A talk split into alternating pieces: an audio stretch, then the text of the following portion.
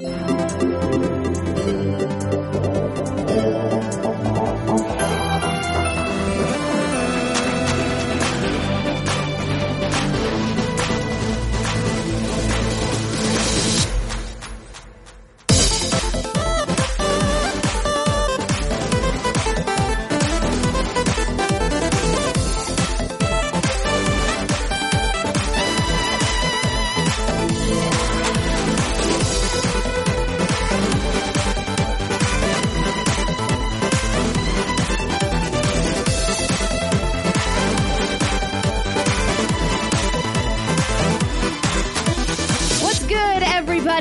Welcome to another episode of the What's Good Games podcast. I'm Andrea Rene, joined by Miss Brittney Brombacher. Hello. Miss Kristine Steimer. Oh, hi. And very special guest, Brandon Jones is here. Hello. Yay. Brandon, it's so, so awesome to finally have you on the show. Yay. Yes. I'm so glad you're here. It is awesome on my end as well. It's all awesome. So for folks who aren't aware, the voice, Brandon Jones, um, founder of GameTrailers.com.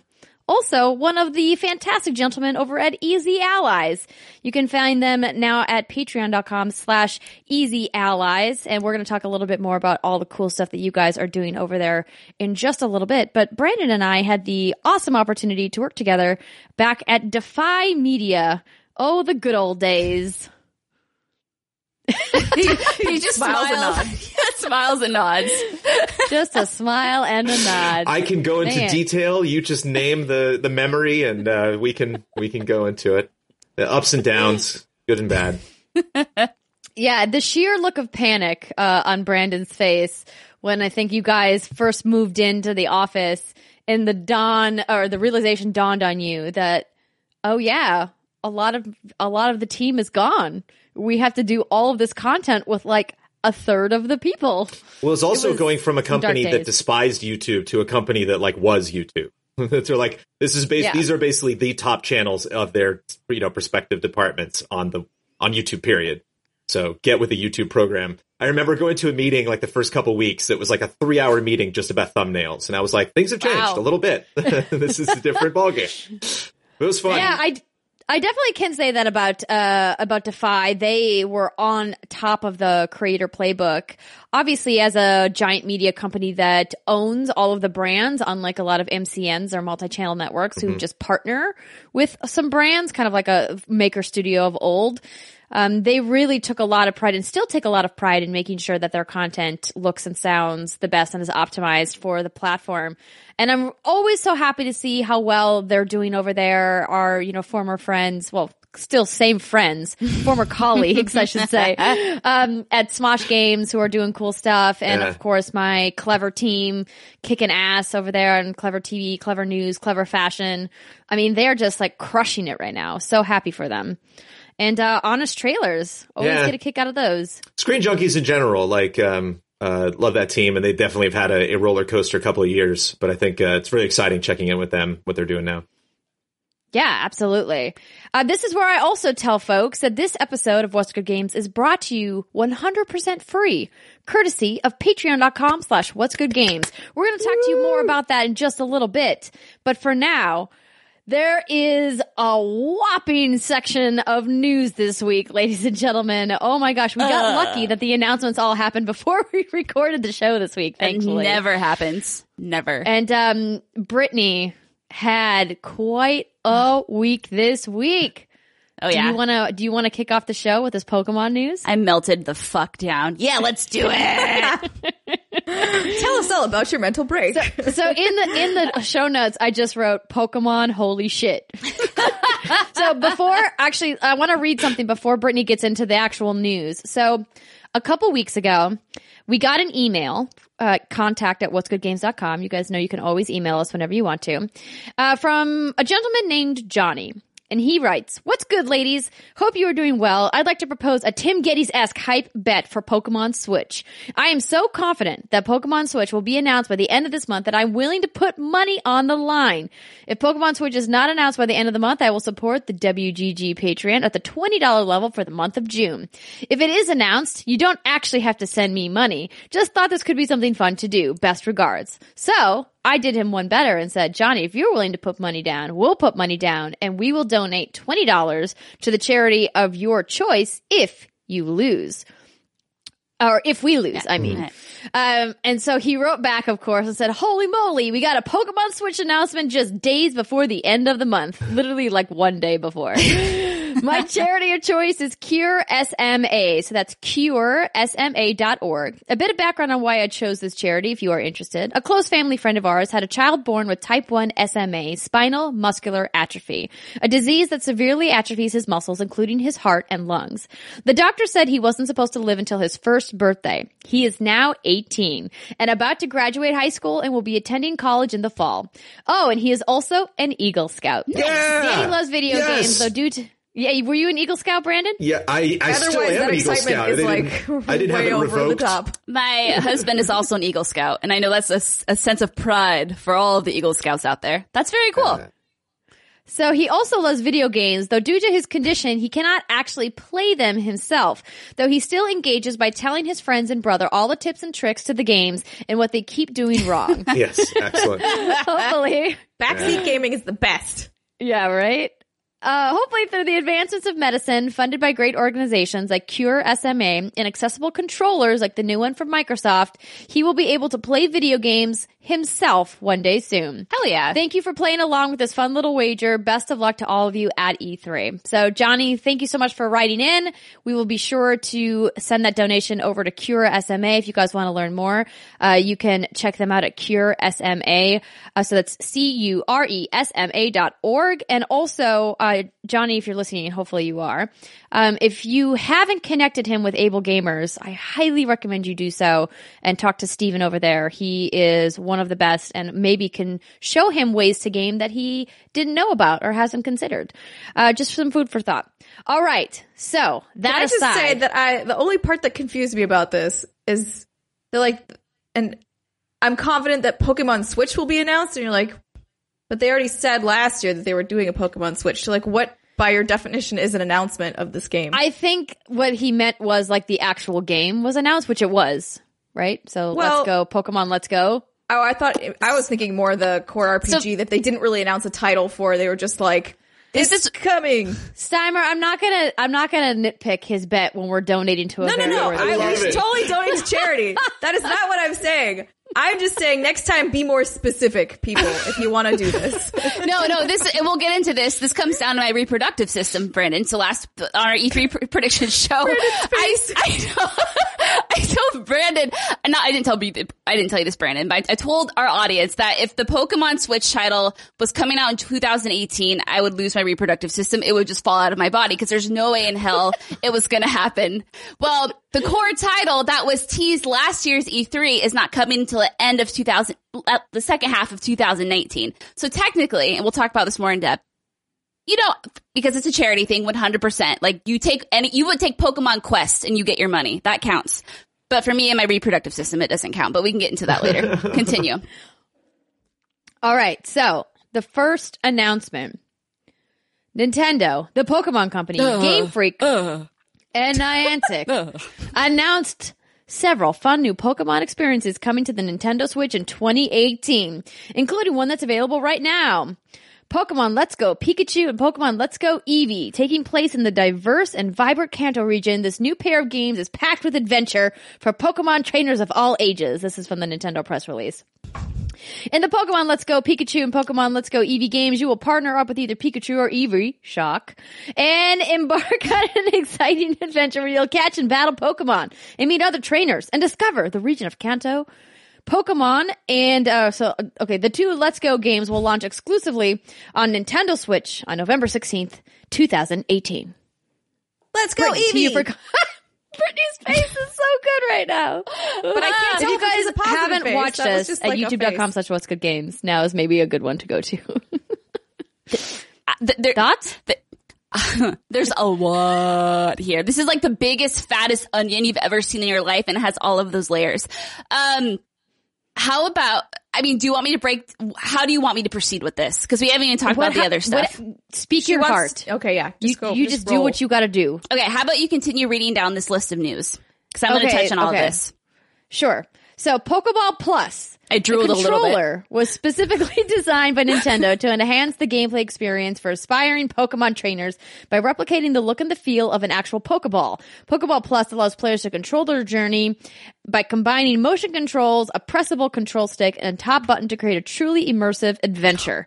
In addition to motion controls, Pokeball Plus also lights up with a variety of colors, vibrates and plays sounds. It can even send one Pokemon at a time from Pokemon Let's Go Pikachu and Pokemon Let's Go Eevee to Pokemon. Wait. To Poke to the other ones, to the other ones. Wait, no, like so you it will go in the ball from that game. So like you Yeah. have a Right. Pokemon in the ball and you can carry it around with you. Precisely what she said. It's also compatible with the Pokemon Go app, providing the same functionality. It will also launch alongside the games on November 16th.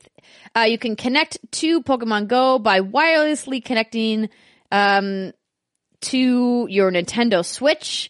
How that whole process works isn't quite clear. Wireless The way that it- Bluetooth. Bluetooth. yeah, the way that they showed it on your Switch was that there's like going to be some kind of a prompt where you can connect them, but trying to go the other way uh, from your phone, from the Switch to your phone, I'm not sure quite how that's gonna quite how that's gonna work. But um, also keep continuing on. There's of course Pokemon Quest, as Brittney mentioned. Set off on an adventure, the Pokemon Quest game. Venture out with your Pokemon buddies and expeditions across Tumblecube Island in search of loot in this free to start, which is a weird term yeah, I love uh, that. action, action adventure game for the Nintendo Switch system. Modify your Pokemon buddies with discovered Power Stones to make your expedition team, and like a bunch of other marketing mumbo jumbo. you can even decorate your base camp with fine items that provide helpful bonuses that make your expedition more beneficial. In addition to all of this exciting content, as Brittney mentioned, the core RPG entry into the Pokemon series, which is hypothetically Generation 8, is slated to be released Nintendo Switch late 2019. All right. Pokemon Core. How did I miss the Pokemon Quest thing? They made Pokemon Minecraft? No. Yeah. Uh, it's like Pokemon Diablo that plays itself. It's strange. But that looks like Minecraft? Yeah, it's very Okay, Br- blocky. it should be called like Pokemon Blocks or something. They ca- Like- they call it like what's the term voxel? Is that what people call it? But it's like po- they called it poke pokevexel, pokevex. I don't know what the fuck they called it. They Pokevex would be a sweet title. Pokevexel. Pokemon Quest is a strange title to me because you quest in every Pokemon game, so it's not like it's not like a twist, you know. Right, right, right. The twist they're like, is but this the, is something you've never seen before. Which Yeah, I just- wouldn't get just from the title. I'd be like, oh, this is just another Pokemon game. So Brittney, break all this down for us. Tell Okay. us the good word about the Pokemons. Okay. So I I thought it was surprising to me that this whole thing wasn't live streamed. Now, we all had an idea Yeah. that this information, if you were privy and paying attention, that info was going to drop before the end of the month. And then as you paid attention to some of the leaks and some of the things people were saying, I, within like an hour, you knew this was going to happen. And then it was announced and the, the conference went down. I was surprised it wasn't live streamed, but that's okay. Um, my plan was to sit down with a big glass of whiskey and watch it, and then I realized that I would have to go to Twitter for my updates, so I got very anxious, and I had to. I walked like three miles while listening to this thing and around my neighborhood frantically, and it was really weird. Um, so as I was walking around, I was trying to like see what was happening, and then when Pokemon Quest was announced, which is, is that blocky uh game, which I can talk a little bit about now because I played it, or I can talk about in the hands-on section, whatever. Uh, I was like, okay, this clearly is not the core Pokemon title that was teased at last year's E3. They even, I think, prefaced this, and this was the tricky part because everything was coming through Twitter. It was tricky to figure out what was being announced and in what fashion and in what order. So some people were saying that they prefaced it with, hey, we're announcing three things. Some people just started throwing out announcements. So I'm like, okay, they're obviously announcing more than just Pokemon Quest. Thank God they did. Cause I was looking at it, I'm like, okay, this is interesting. This is, I don't know what the hell this is. Okay, temper my expectations. Um, and Pokemon Quest, I'll talk about hands on. So then we, then I continued my walk and I was sweating heavily because I was very anxious and very hot outside and I was walking. And then, and then Pokemon Let's Go was announced via Twitter and people were posting screenshots of it. And my first reaction was, this just looks like a much prettier 3DS version, which isn't technically a bad thing. But if you've been listening to me on the show, I've wanted something more realistic, something more Breath of the Wild esque when it comes to graphics and look of the game. and I saw this and I'm like, okay, this is just, you know, kind of what we're used to, but that's okay. So I was a little uh, clenchy. And then people start, the tweets started coming in and then the trailer came out.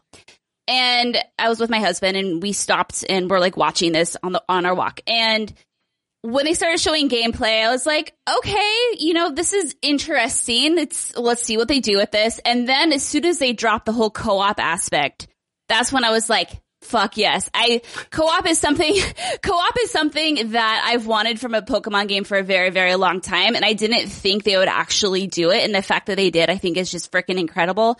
Um, I can break that down a little bit later.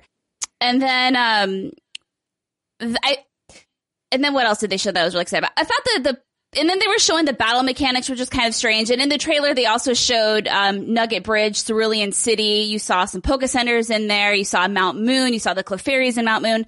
And I was like, okay, this is. And then you know, the rumor was that this was going to be uh, a, a, like not not necessarily a remake, but a spiritual reimagining of Pokemon Yellow. And so all of that made sense. And then it all started kind of coming together.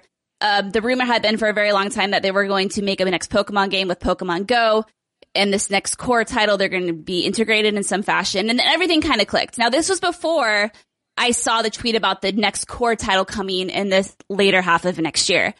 But even then at that point, while it wasn't anything like I had hoped and like speculated about on this show, I was very excited about just the fact that there looked, it looked like they were taking some steps forward with the co-op specifically. And if you think about it realistically, I know I talk about Breath of the Wild all the time.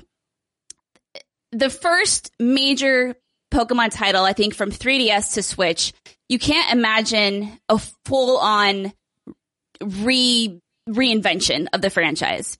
I know I talked about it a lot, but realistically, like that's just hopes and dreams. So, but why, but why not though? Why is it hopes and dreams? Breath of the Wild was the first Zelda on the new platform. Sure, but if you look at the transition of how Zelda has evolved, I'm talking about from handheld to console. I feel like they they're going to play a little safe in that in that transition. Do I think it needs to be that way? No, but that's just, I feel like the trend when you see games go from like handheld to maybe console, like they're going to play a little safe. That's just my. I think they're going to play it very safe. This is Pokemon. Right. And People so, like ex- know and expect a certain thing. Right. I mean, if you look at like the Zeldas throughout console history, Breath of the Wild, even though it was a big step forward, it wasn't like a huge, like, oh my God, this is like, you know, Link to the Past of Breath of the Wild in terms of like gameplay or, and whatever.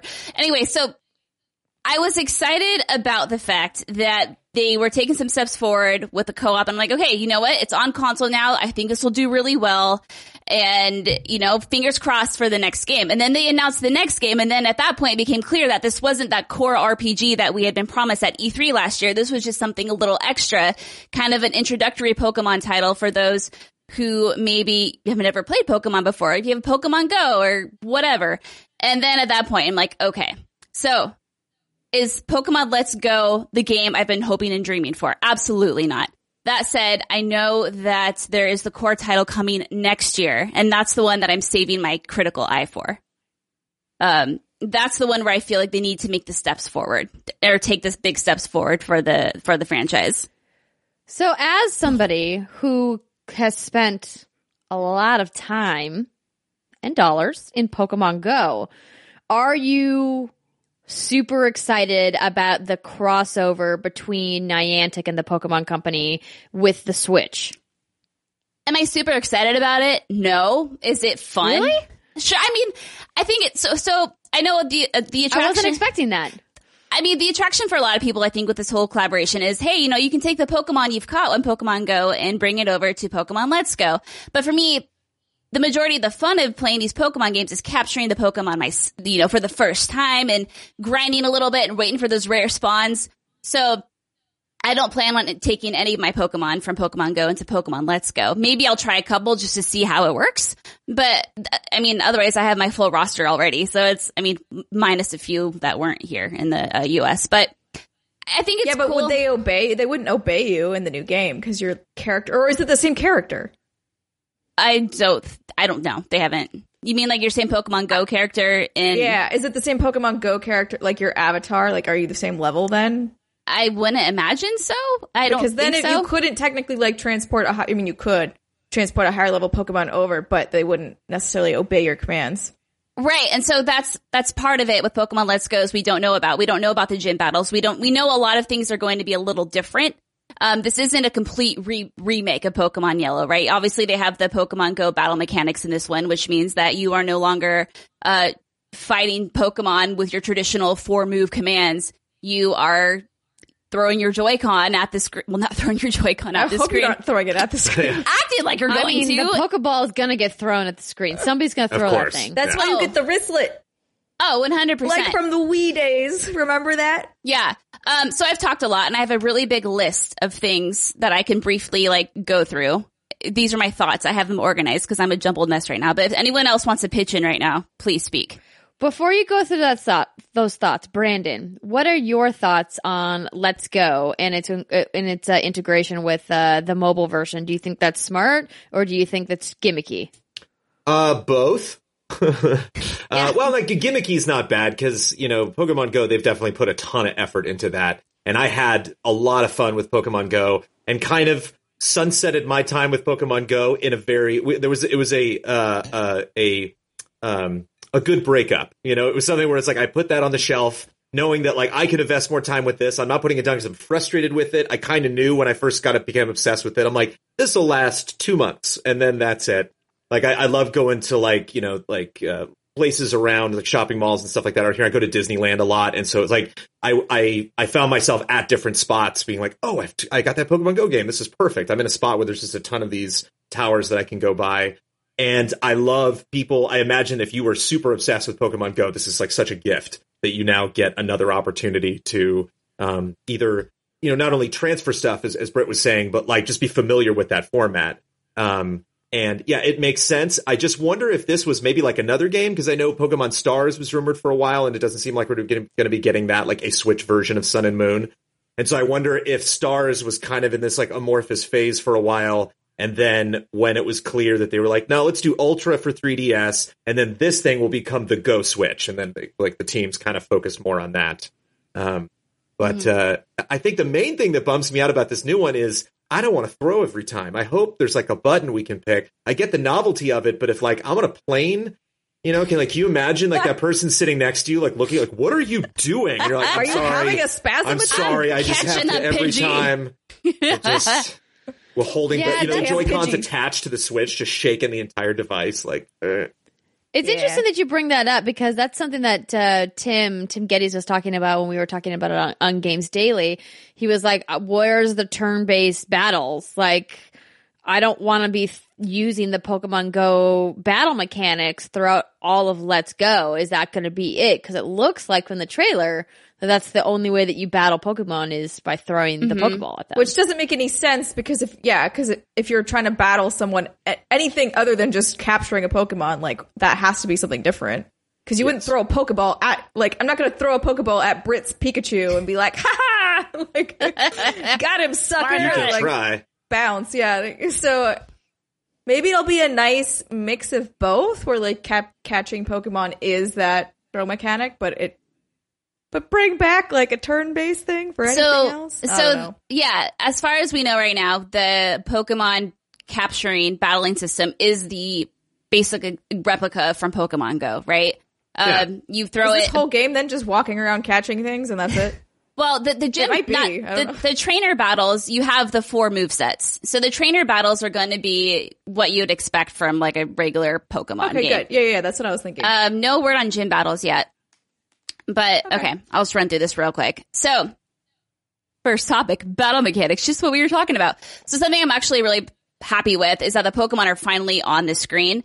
Um, a lot of Pokemon Go. So this is cool because I would like to see this in future Pokemon titles. Hopefully in the next one, you will see the Pokemon actually like doing something in their natural habitat, acting the certain way, kind of like the monsters in Monster Hunter, you know, kind of just existing and doing their own thing. So I'm happy that they're getting rid of the tall grass aspect. And some points people have made about that actually is, you know, they like the grind for rare Pokemon because po- some Pokemon have really low spawn rates, like Clefairies and Mount Moon. I think the max spawn rate is like 10%. And so part of the, the addictiveness was running around the, the, uh, the cave and then, you know, the, the battle music starts and then boom, it's a Clefairy. Oh my God. And it gets your adrenaline running.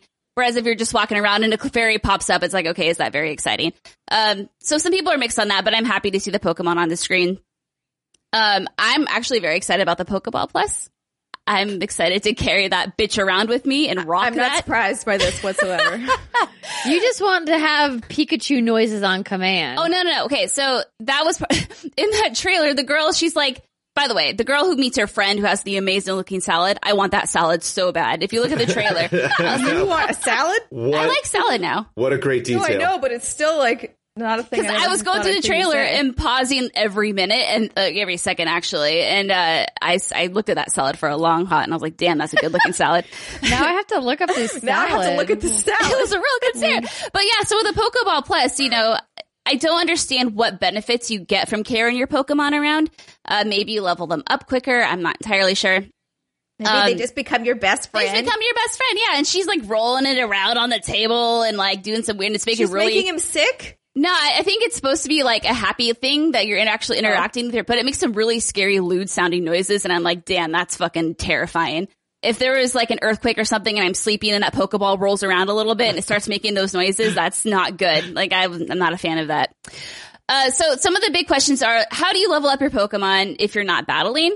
Cause that's part of the grind, right? Is you want to fight other Pokemon and there's other things you can do by fighting, um, specific Pokemon, raising specific stats of theirs that you want to level them in.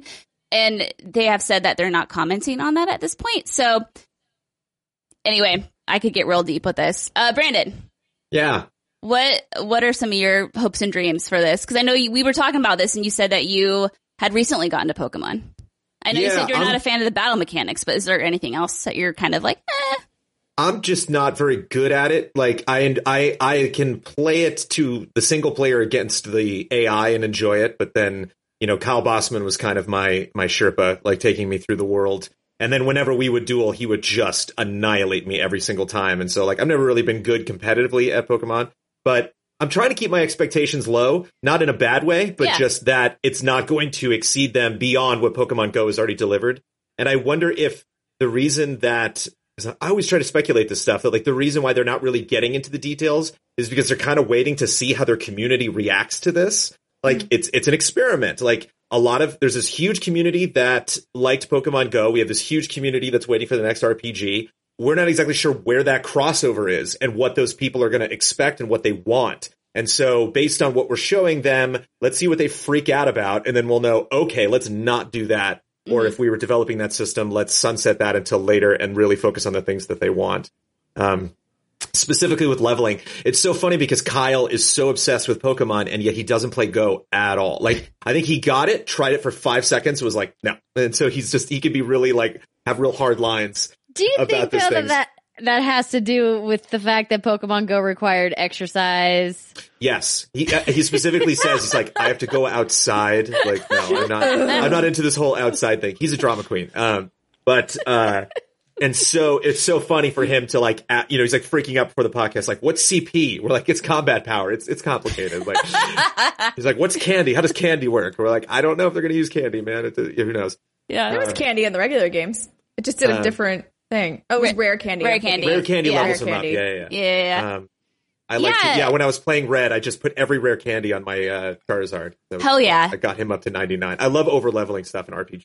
oh no, it's fantastic. And then you just And then beat they the just like sneeze on the other person, and you're Yeah. they die. So, so I don't need Let's Go to be anything. I can't really Yeah. say if I'll probably spend that much time with it.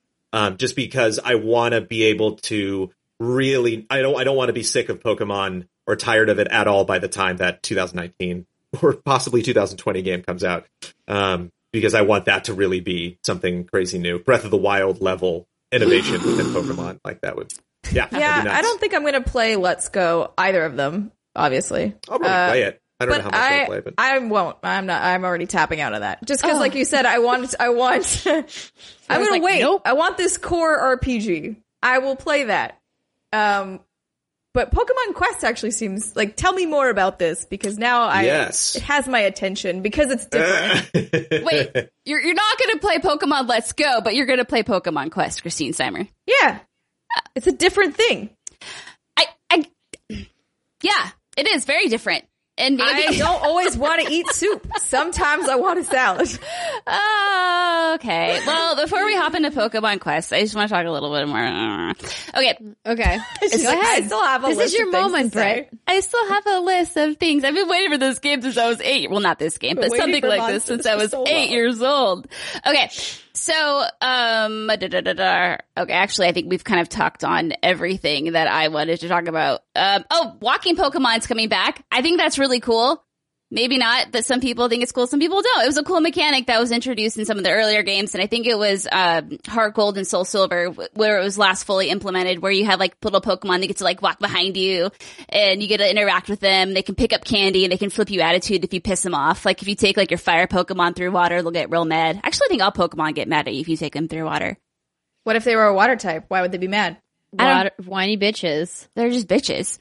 Um, just, Squirtle's like, I don't like the water. Me. Yeah. just bitches. What are you talking about? You blow bubbles. I got nothing. That's a very good point, Steimer. Shrug.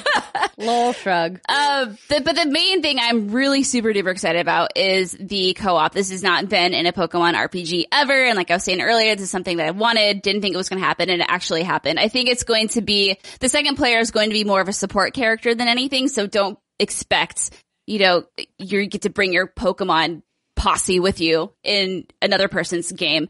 Uh, sounds like, I hope they have pro, pro, Wow, I can't. Pro pro controller controller support. support. That was really fucking difficult. Um, Forest floor flavors. Forest floor flavors. I know I can say that, but not pro controller support. That doesn't make any sense. Um, because it sounds like you can play this game with just a Joy-Con, which is why you can play it with the Pokeball plus peripheral in your hand.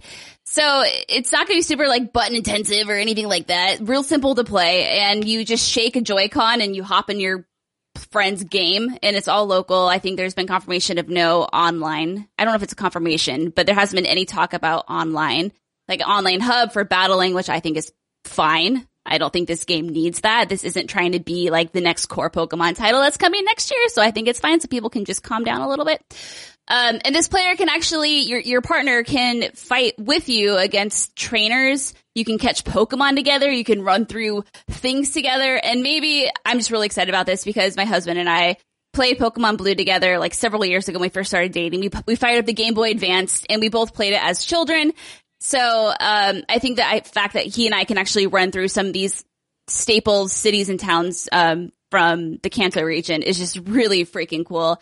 And I hope this, this gets a lot of people to play Pokemon, um, on the Switch because, and I think this will do really, really well because I want to see this do well and I want to see, you know, Nintendo make more games like this, more Pokemon titles on the Switch. And I have a feeling that's where it's going anyway. But if it gets a lot of numbers and support, I think that would be just freaking wonderful. I mean, there's 800 million people that downloaded Pokemon Go. Like that's ridiculous. I think I did calculations. Like half a percent converts. That's like four million people. I think so. If those people four more four million more switches, there's your 20 million Nintendo. All right, I'm done. It's Yeah, it's- so it's interesting that you bring that up. So we we've looked at the numbers on Games Daily several times about like which of the Nintendo franchises sell the most. And even though Mario is obviously the number one um, franchise for Nintendo, Pokemon is number two. And it's crazy to me just how many units of Pokemon have been sold worldwide across the lifetime of that franchise. It's uh I've always known that Pokemon was huge. I didn't grow up with Pokemon though. I didn't really learn about Pokemon until I was like in my 20s because I just didn't have any friends that played. I never played. It just wasn't part of my life. Like the only Pokemon I ever saw was Pikachu, right? Like the face of the of the brand. And so it's interesting that now they're bringing Eevee up to really kind of give Eevee some spotlight and to really kind of showcase another Pokemon to have have another mascot. Uh, do you think that Pokemon Let's Go could potentially convert people like me who've never played a mainline Pokemon RPG into getting into it? No. Anybody? No. Well, I say that. Really? Well, because you're not into the Pokemon uh, formula as it stands right now, anyway. Like, if you Right, haven't, but Let's Go, but Let's Go is so far from what we've seen, not traditional Pokemon RPG turn-based battle mechanics, right? Sure. So I guess it depends on how you're looking at this. It, so this game is being created. Here's a, a, quote from the marketing manager. It says everything about Pokemon Let's Go Pikachu and Let's Go Eevee from the controls to the design to the art is made so that it's ideal to be your first step into the Pokemon franchise. And I think you can look at that a couple ways. Like you, Andrea, sure, you know, but I feel like you are looking for something different from Pokemon than what Pokemon already is. And if you, if the Pokemon you see on 3DS isn't making your panties all tight and twisted and glorious, then I can't see how Pokemon Let's Go would do that.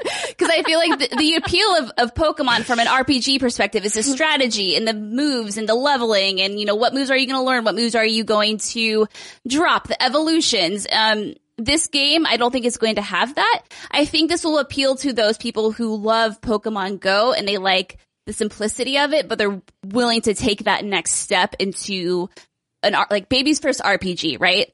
Pokemon. and uh this baby ass baby mode of Pokemon. Yeah, yeah. So I think it's going to appeal to a lot of people from that side, but from like where you're coming from, I mean, I think you'll at least give it a shot and you'll at least try it. But will you fall Yeah, in love course, with yeah. it? I don't think so. I doubt it. Yeah. That's what I mean. Yeah, I mean, for me, I just I think what it comes what it comes back to is that I just don't like turn based combat is just not my cup of tea.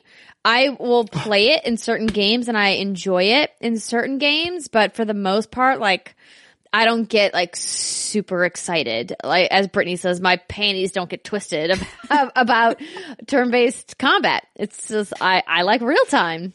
I, I like the action to happen instantly. And Aren't that's you a big Mass um, Effect fan? Yeah, but Mass Effect isn't turn based. No, it's not, but it is kind of like a, an interesting evolution of that. Like that's that's there is definitely is a fine line there that you you you definitely sit on one side of. and the- so I think yeah. that's Okay, interesting. I no, I'm not s- I like calling you you're out or anything. saying, I just think it's fascinating. Like that that, that, that You hypocrite. no, yeah. No, I honestly, Brandon, that's a very good point. It's something that I, I, I don't really think about because I think the, the turn-based elements of Mass Effect's combat are so quick. They're slow in the beginning and you have to be, be a little bit more methodical as you're getting to know all of the different abilities and getting to know what your squad mates can and can't do. But once you learn it, you can instantly fire off those abilities from a si- simple button press while the combat is happening. Whereas in Pokemon, the combat's always turn based. Just this is why I've been struggling to go back and play Final Fantasy IX. Is that like the combat sequences just take so damn long, Right. That I I just I I lose I lose my patience with it. Well, maybe you'll maybe you know we didn't think you'd love Monster Hunter as much as you did, so maybe you'll hop into this and you'll be like, "Holy True. shit, this is my favorite kind of Pokemon's ever." Pokemon's, for Pokemans. Get you a little everybody. Eevee. I think it's for Pokemon Go fans. I think Yeah. it's as simple Yeah. as that. I And think those they, with they, tons they of want nostalgia. they're they're leaving the breadcrumbs out for people to oh okay yeah I played Go maybe I'll like this and then they play this okay you know oh maybe I'll like this new the big, Maybe big this is scale for RPG. those- Those poor people who live in rural America and cannot catch all the Pokemon because they just don't have access to most of the Pokemon Right. in Pokemon Go. So they're like, here's just buy this for your Switch. I'm and then re- you can get them. I'm really excited to see how this is marketed. You know, if they're really trying to capture the Pokemon Go audience, they have to do some cool commercials and everything because it's a hard, I mean, it's going to be a hard sell. You have to buy the Switch, two ninety nine. You have to buy the game, $60. If you want to get the Pokeball, it's another $60. So you have to wonder, are people willing, or are they going to be willing, um, you know, casual Pokemon Go players to plunk down that kind of money for an experience that they've never had before with Pokemon? I'm just excited to I- see what Nintendo does. Yeah, I think they will because Nintendo's giving people a reason to buy the system more than just more than just Pokemon. And maybe if we cross our fingers and pray to the Nintendo gods, they will do what they're doing in Japan, which is offering a standalone Switch without the dock, without the HDMI cable and all the other rigmarole that comes with connecting it to your TV, where you just get the base unit with the Joy Cons, and for I think it's fifty dollars cheaper. Yeah. Uh, by conversion uh, in Japan, but right now Nintendo has said that it's only being offered there. But why wouldn't they offer that SKU other places? I would have preferred that SKU. Right? I don't need. A I'm lot not of people hooking that would, thing right? up to my TV. That's just coming with me where I go. Yeah, that's smart. I think exactly. I can't imagine they won't do that as the 3DS eventually fades into oblivion. You know, people are gonna be like, "Oh, what do I do? Handheld." Wah, wah. Yeah, cool. Well, now that really. we've been talking about want that die Pokemon so for will go to the Switch. For quite a while. Let's shift gears and talk about the apocalypse. Okay. That's right, ladies and gentlemen. Bethesda has officially announced Fallout 76. So we saw some teases um, from the Bethesda Twitter account, and they came forward today with an announcement trailer of the Tricentennial Vault, official vault of the Tricentennial is what I meant to say. Uh, fighting has stopped and the fallout has settled. You must be rebuild, which is a quote from the trailer. Reclamation Day in Vault 76, our future begins. So Jason Schreier over at Kotaku uh, wrote that although the studio hasn't yet said what it is we hear, it's an online game of sorts. From what we've heard, this game is under development at both Bethesda Game Studios' main office in Maryland and the Austin office, formerly known as Battlecry Studios. That Austin office, which started in 2012, was making a hero shooter called Battlecry before Bethesda canceled it. And we'll see more of the game, of course, at Bethesda's E3 press conference on Sunday, June 10th. Jason followed up to this story with that with uh, more news saying Fallout 76 is in fact an online survival RPG that's heavily inspired by games like DayZ and Rust, according to three people familiar with the project. Originally prototyped as a multiplayer version of Fallout 4 with the goal of envisioning what an online Fallout game might look like, Fallout 76 has evolved quite a bit over the past few years, those sources said. It will have quests and a story like any other game from Bethesda Game Studios, a developer known for media RPGs like Skyrim. It will also feature base building, just like 2015's Fallout 4, and other survival based and multiplayer mechanics according to his sources. One caution that the gameplay is rapidly changing like it does in many online service games, but that's the core outline. The game is named after the series Vault 76, which has been mentioned in both Fallout 3 and Fallout 4. And according to Fallout lore, the Vault 76 was meant to open just 20 years after the nuclear war, allowing for a far less civilized setting than previous games. Fallouts 3 and 4, which are full of cities and settlements, both take place over 200 years after the war. Much of the population has had time to reconstruct human, human civilization. Fallout 76 will feel very different, as the narrator of the trailer says, when the fighting is stopped and the fallout has settled, you must rebuild, as I said at the top of this chunk of text. So, other people have noticed that the Pip-Boy that is shown inside the trailer shows a date that is set before any of the Fallout games. So, word on the street is this is a prequel? Question mark, question mark. I mean, is it really a question when it says right there that it was supposed to open 20 years after the nuclear war, which is far sooner than any of the other games? Was supposed No. to, but then it did 200 years later, I think, or yeah. yeah. Well, so I think no, the Fallout, assumption. Fallout 3 and 4 are 200 years. Yeah, I think this 76 was supposed to open 20 years, but then the game actually takes place. So if, if it takes place, if it's a prequel, it might just be like a little bit before. I don't know. It depends. Yeah, it's hard to tell by the verbiage being Yeah. used here if it's like if it actually opened or if it was meant to open Yeah. just 20 years. And so it's- it's hard to tell from this announcement trailer if some of these images we're seeing are stuff that has been taken out of the vault or stuff that is shown before the vault is sealed. It's kind of hard to know what's happening. So I think this is interesting because clearly, you know, Jason Schreier is known for having good sources. I want to believe that his sources are telling him the truth. Um, people have been pulling bits and uh, tidbits out of every frame by frame slice of this trailer, much as Brittney did with the Pokemon Go salad. Uh, and so I think we're going to see more fan theories come to light, but clearly, you know, the their press conference is now just a week away by the time the podcast airs, a week and a day. But I think it's a, I think it's an interesting conversation to have about what this Fallout is going to be, knowing that Fallout 4, a full mainline game in the franchise, came out just three years ago. This doesn't seem to me like it's going to be another iteration. I don't even know if this is going to be a Fallout New Vegas. This to me feels like an Elder Scrolls Online version of Fallout. Well, we don't know yet, but No, we don't. We don't know We jack don't. shit. we- Um, like the trailer they showed is just like an empty vault, which tells you nothing. Um, although it looks like fairly well intact, but there's also no one there. Um, so I'm curious to see like what the story is of this because, like we said, theoretically, Vault 76 was a control vault. So there was no weird shit going down in it. Like it should have been a regular, normal asphalt. Um, it was supposed to open 20 years. Did it? Who knows? We'll figure that out. Hopefully at E3 or beyond. Um, so I'm just curious to see like how an online element comes into this. Like, or are is like are there other people in this vault? Like, are, are you hanging out with them? Is that going to be you guys? Like, are we chilling in this stupid vault in the middle of nowhere? also, I want to say, Fallout 4's building mechanics were terrible. They were not good. They were not a thing that I want more of. So I hope it's better. Please make it better, dear God. I didn't play enough of Fallout 4 and the building mechanics to form a concrete opinion. I remember not minding the building mechanics, but it wasn't something I went back to and was like really excited to do over and over again. I um I definitely was not expecting a core Fallout announcement. Like you said, Andrea, it's been only three years and I'll be I will raise hell if we get a new Fallout before we get a new Elder Scrolls because hot diggity damn.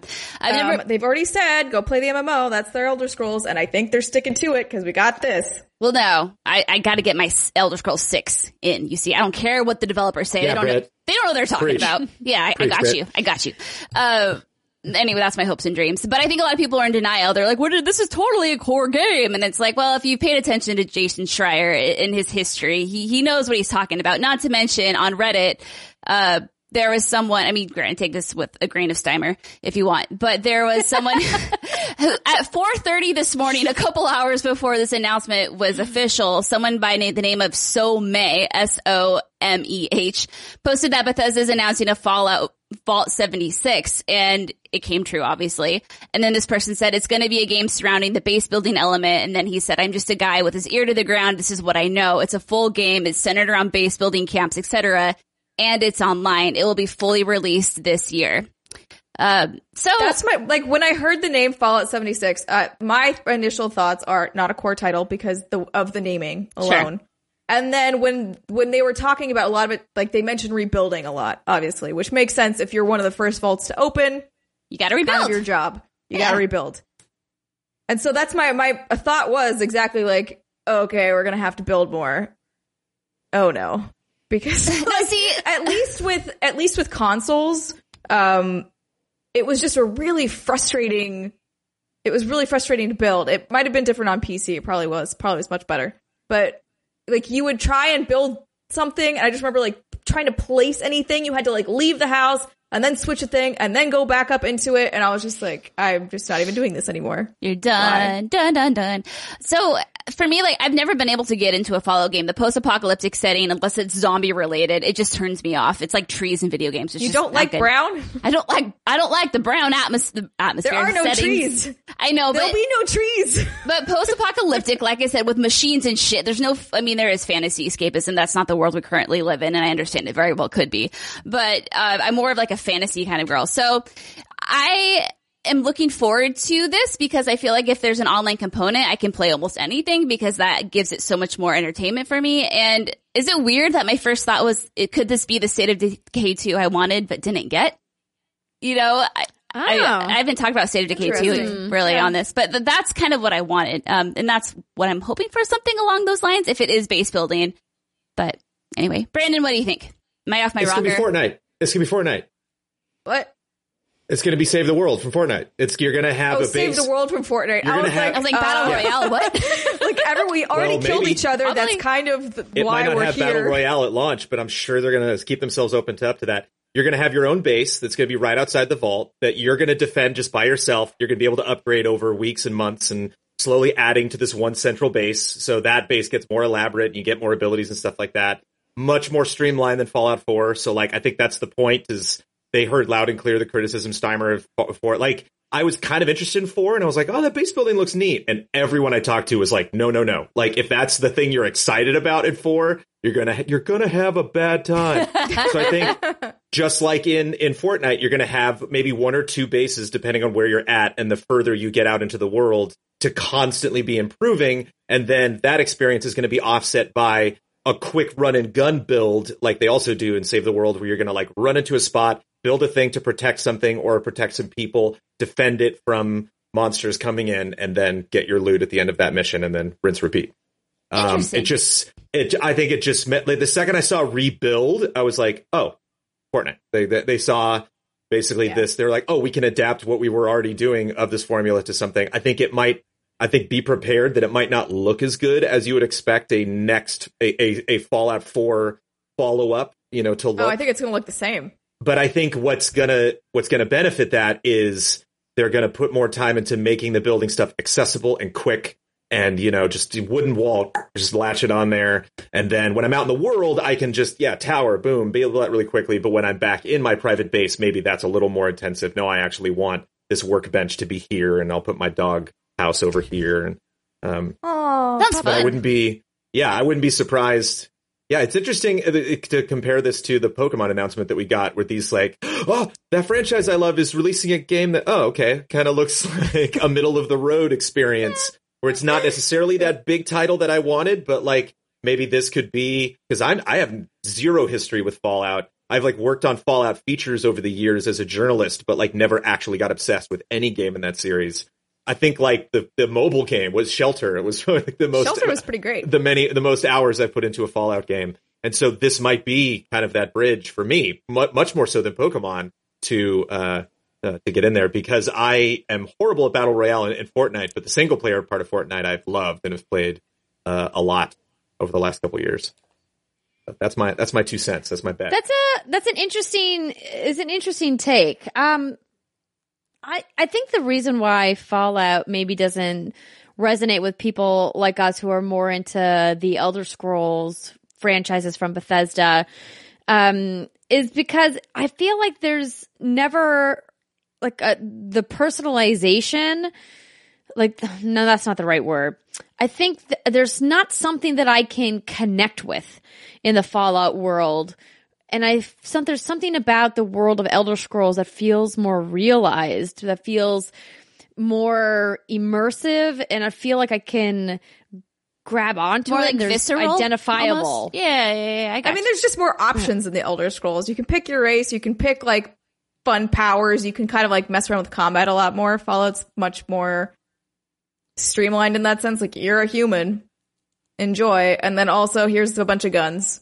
Like that, like that. You know, you can't like shoot fire from your hand, which is pretty fucking cool. so, I mean, It's but true. I I, I, do love both franchises, to be clear. Um, but for this, I mean, when they were announcing the thing, I was kind of like, I knew it wasn't going to be another follow up. And even if it was, even if in some weird ass universe, everyone at Bethesda hauled ass, made a brand new like Fallout 5, I wouldn't want it yet. Like it's, it's too soon for me. I need time to like marinate because it is such it's such a sort of like depressing shitty world like they- it's not a place where you're like man i really miss like walking through the wasteland looking The at comfort. everything being Yeah. destroyed you know yeah, yeah. um so i'm i find it interesting what you what you guys have said especially you Britt, with the like this maybe this is gonna scratch that state of decay itch um because i'm like oh okay yeah i could maybe see it for that for sure Mm-hmm. Hopefully. because as Andrea and I will talk about later, we played more State of Decay together. Oh, It was real mediocre. yeah, Yeah, that's a good that's a good word to use. Mediocre. It was real I'm ready to talk mediocre. about that. yeah. Um, but I ended up staying up until 3 a.m. that night, Steimer. We'll talk about it. Next announcement in the week of announcements, Lego DC Super Villains is coming. So this is another one of those Walmart Canada leaks that has now come true. We're gonna have to Good keep job, Canada. A, ca- tally mark of which of these, uh, actually, um, of all of their things that they leaked actually happens. So it's coming to PS4, Xbox One, Switch, and PC on October 16th. And for the first time, a LEGO game is giving players the ability to create and play as their own DC supervillain throughout the game. The character becomes the center of the story while teaming up with an iconic variety of villains to adventure through the hilarious and original story written in collaboration with DC. I'm into it. Yeah, I mean, TT Games Sounds fun. knows Let's what they it. knows what they're doing, and it's time for Lego to come to Switch. Yeah. I hope it's not like I hope it's the same thing across all platforms because sometimes they're Switch isn't really handheld though, so I think it'll be okay. It's one of those Yeah. things where like sometimes they had that version, but on a more portable system, and it wasn't quite the same. Mm. I think it's ready. I think it'll be streamlined. Yes, it's all I've ever wanted.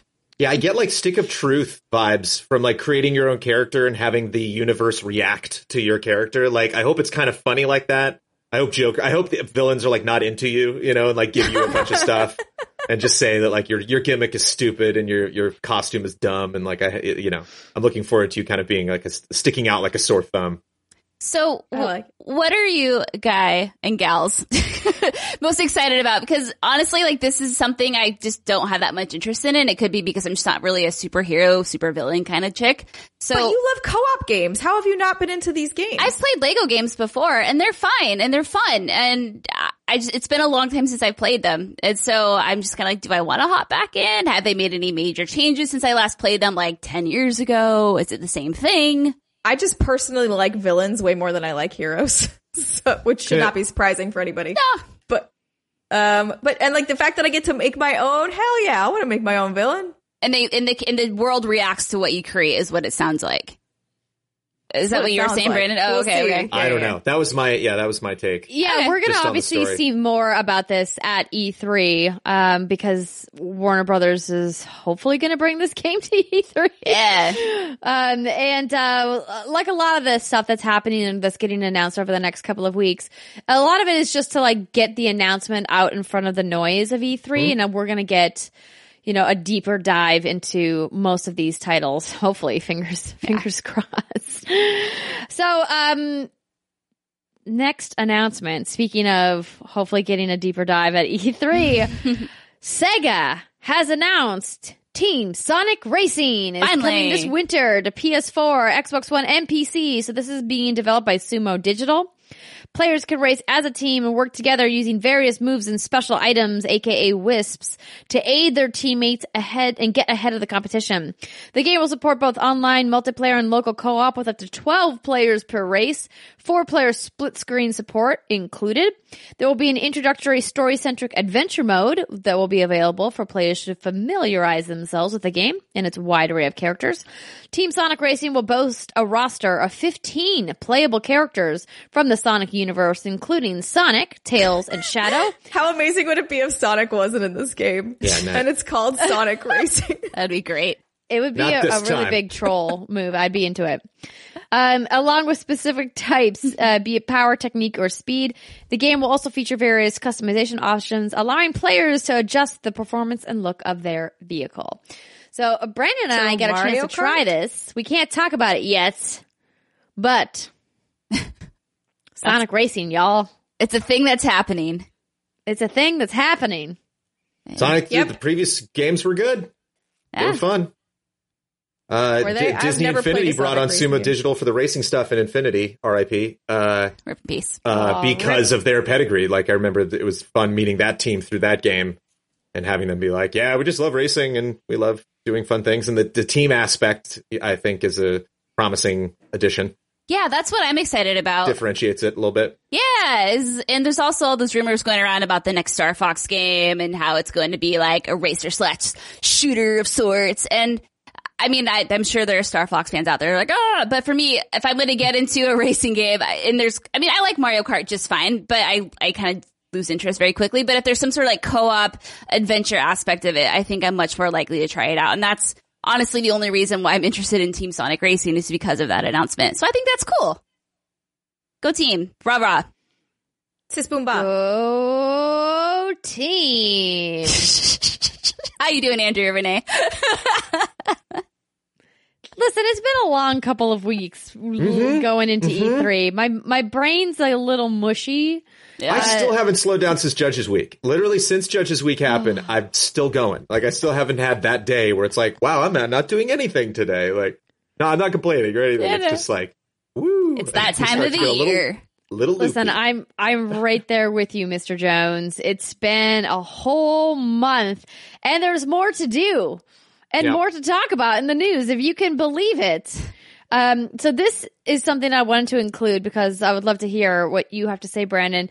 So Intellivision is making a new console. Does this sound unfamiliar? Unless you're of a certain age, it probably does. Yeah. Intellivision Entertainment is proud to announce that it'll bring the concept of simple, affordable, family, and fun. All capital letters there, ladies and gentlemen, the press release. Back into homes across the world with the introduction of a brand new home video game console. That's real cocky. Just that. Dude, listen, Cool. just that line alone makes me roll my fucking eyes. Oh. Are you are you kidding me right now? If I wasn't trying to actually relay the news, I would just stop right there. But Yeah. let me let me go on. The new Intellivision system, named TBA, will carry on the company tradition of firsts with its new concept design and approach to gaming. Video Games Live creator and 30-year game industry veteran Tommy Tallarico has been named president of Intellivision Entertainment as the company turns its focus on rebranding and reimagining for the 21st century while paying homage to its legacy roots. Details of the new console will be released on October 1st. So details Then Why did don't you even talk tell to us us, now? until the don't fir- okay. sorry. Yeah, no, I'm like, WTF? What are you doing? Then- So, Shut uh, up. Dean Dean Takahashi over at uh, VentureBeat, who has been covering games for quite some time, provided a little bit of context.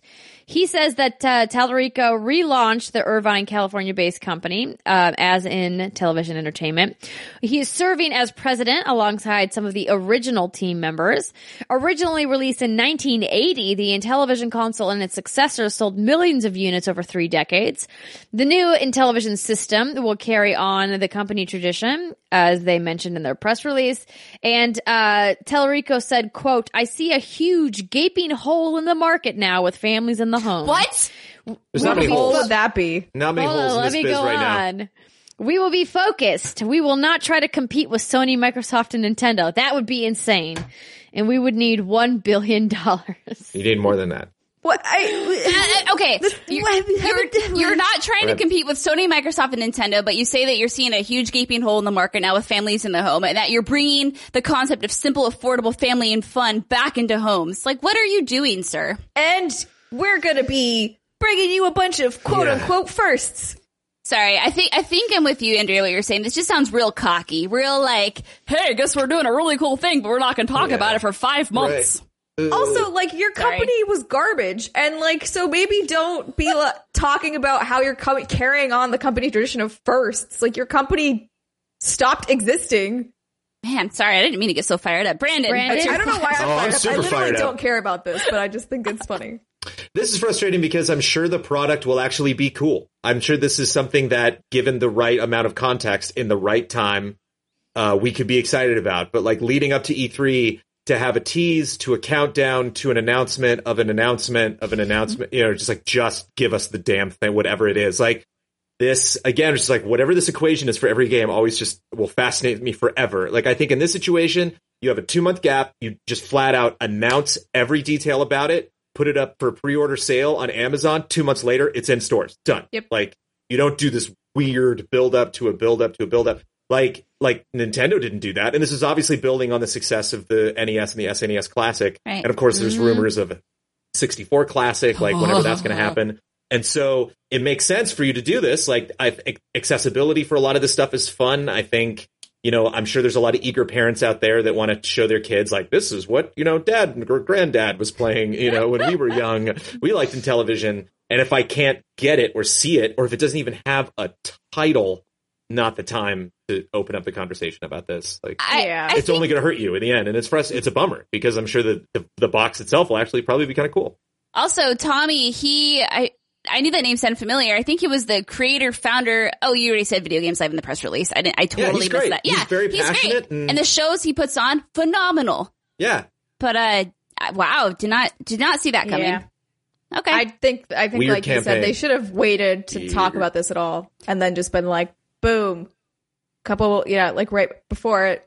Tell, like, show me what it looks like. What's gonna be on it? What is, what is it?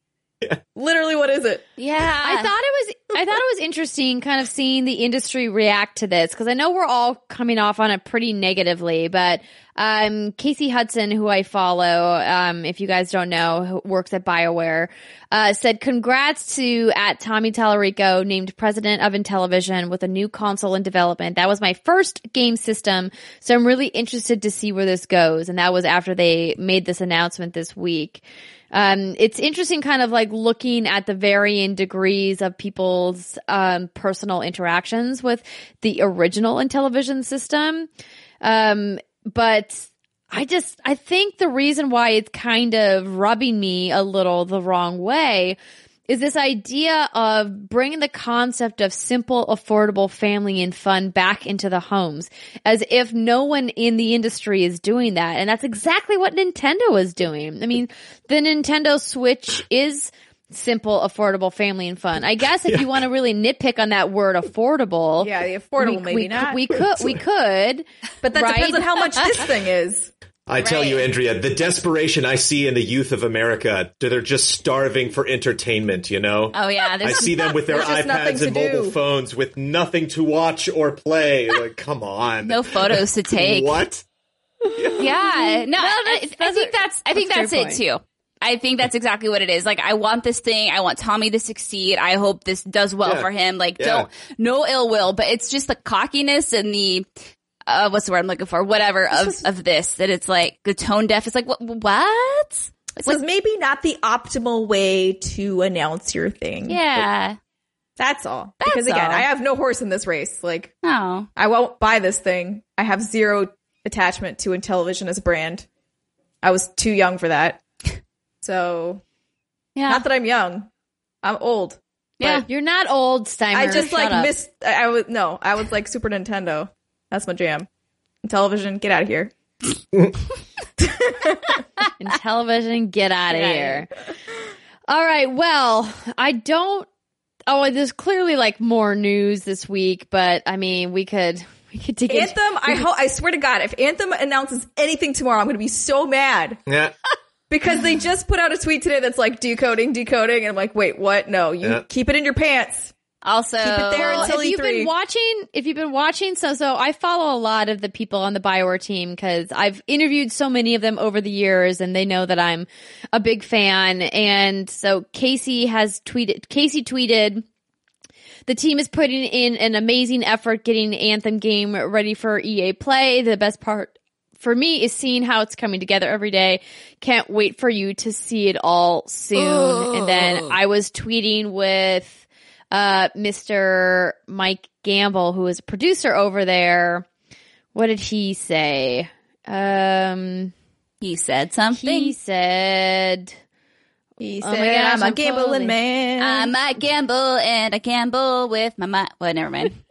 That was, that was- with your mind." No, I don't know. Oh my no, that was going to go somewhere weird. I didn't mean to. I like Mike. He's a fantastic human. I didn't. No, he's Oh, wonderful. He's wonderful. yeah, he said, I, don't want to be weird. EA Play is going to be wild. I can't wait to see you there. Maybe you'll learn a thing or two about this Anthem game. So they're all being super coy. Yeah. right now about about it, but this was my most anticipated game of 2018. Um, so and obviously EA was like, "Lols, it's not coming in 2018 anymore." Um, but uh, we've talked ad nauseum about how we're all Bioware fans and about how you all love Dragon Age and I love Mass Effect and you love Mass Effect and I love Dragon Age and we're excited for it. Brandon, do you like Bioware games? I do like BioWare games. I was indifferent to Knights of the Old Republic back in the day because I was a big Star Wars fan, but there was not really, ironically, I didn't like the turn-based nature of it. And, uh, I remember like being like, this is 800 years ago and the droids look the same. What's going on here? Like I had a lot of really nitpicky, stupid, like opinions about KOTOR. And, but then really like Dragon Age 1 and like Dragon Age 2. I think the combat was my favorite thing about 2. And Mass Effect has always been that shining game on the hill that I'm just like, one of these days, I'm waiting for that Mass Effect remaster. I'm waiting for that remaster, Andrea, and then it's like, it's time, you know? It. Are you telling me that you, You haven't, haven't- played it? I played Mass Effect 1 for about three hours and then like didn't, didn't like put it down, was just like somehow I just played another game. Like, uh, when I was on the, th- during the 360 era, I was playing so many games, like the 360 is probably my most prolific like years in games where I was just consuming so much stuff. yeah, and I that's the just same for me. never really But I finished Mass Effect one eight times, just so you know. Yeah, but it has Like, nothing to do with not time. liking it. Like, and I talked to, and I, that reaction is uh, probably more than any other franchise in the business. I get that reaction of like, "Uh, you know, you I- haven't like, It's fine. Okay, I I understand that there's a there was a lot happening on the 360.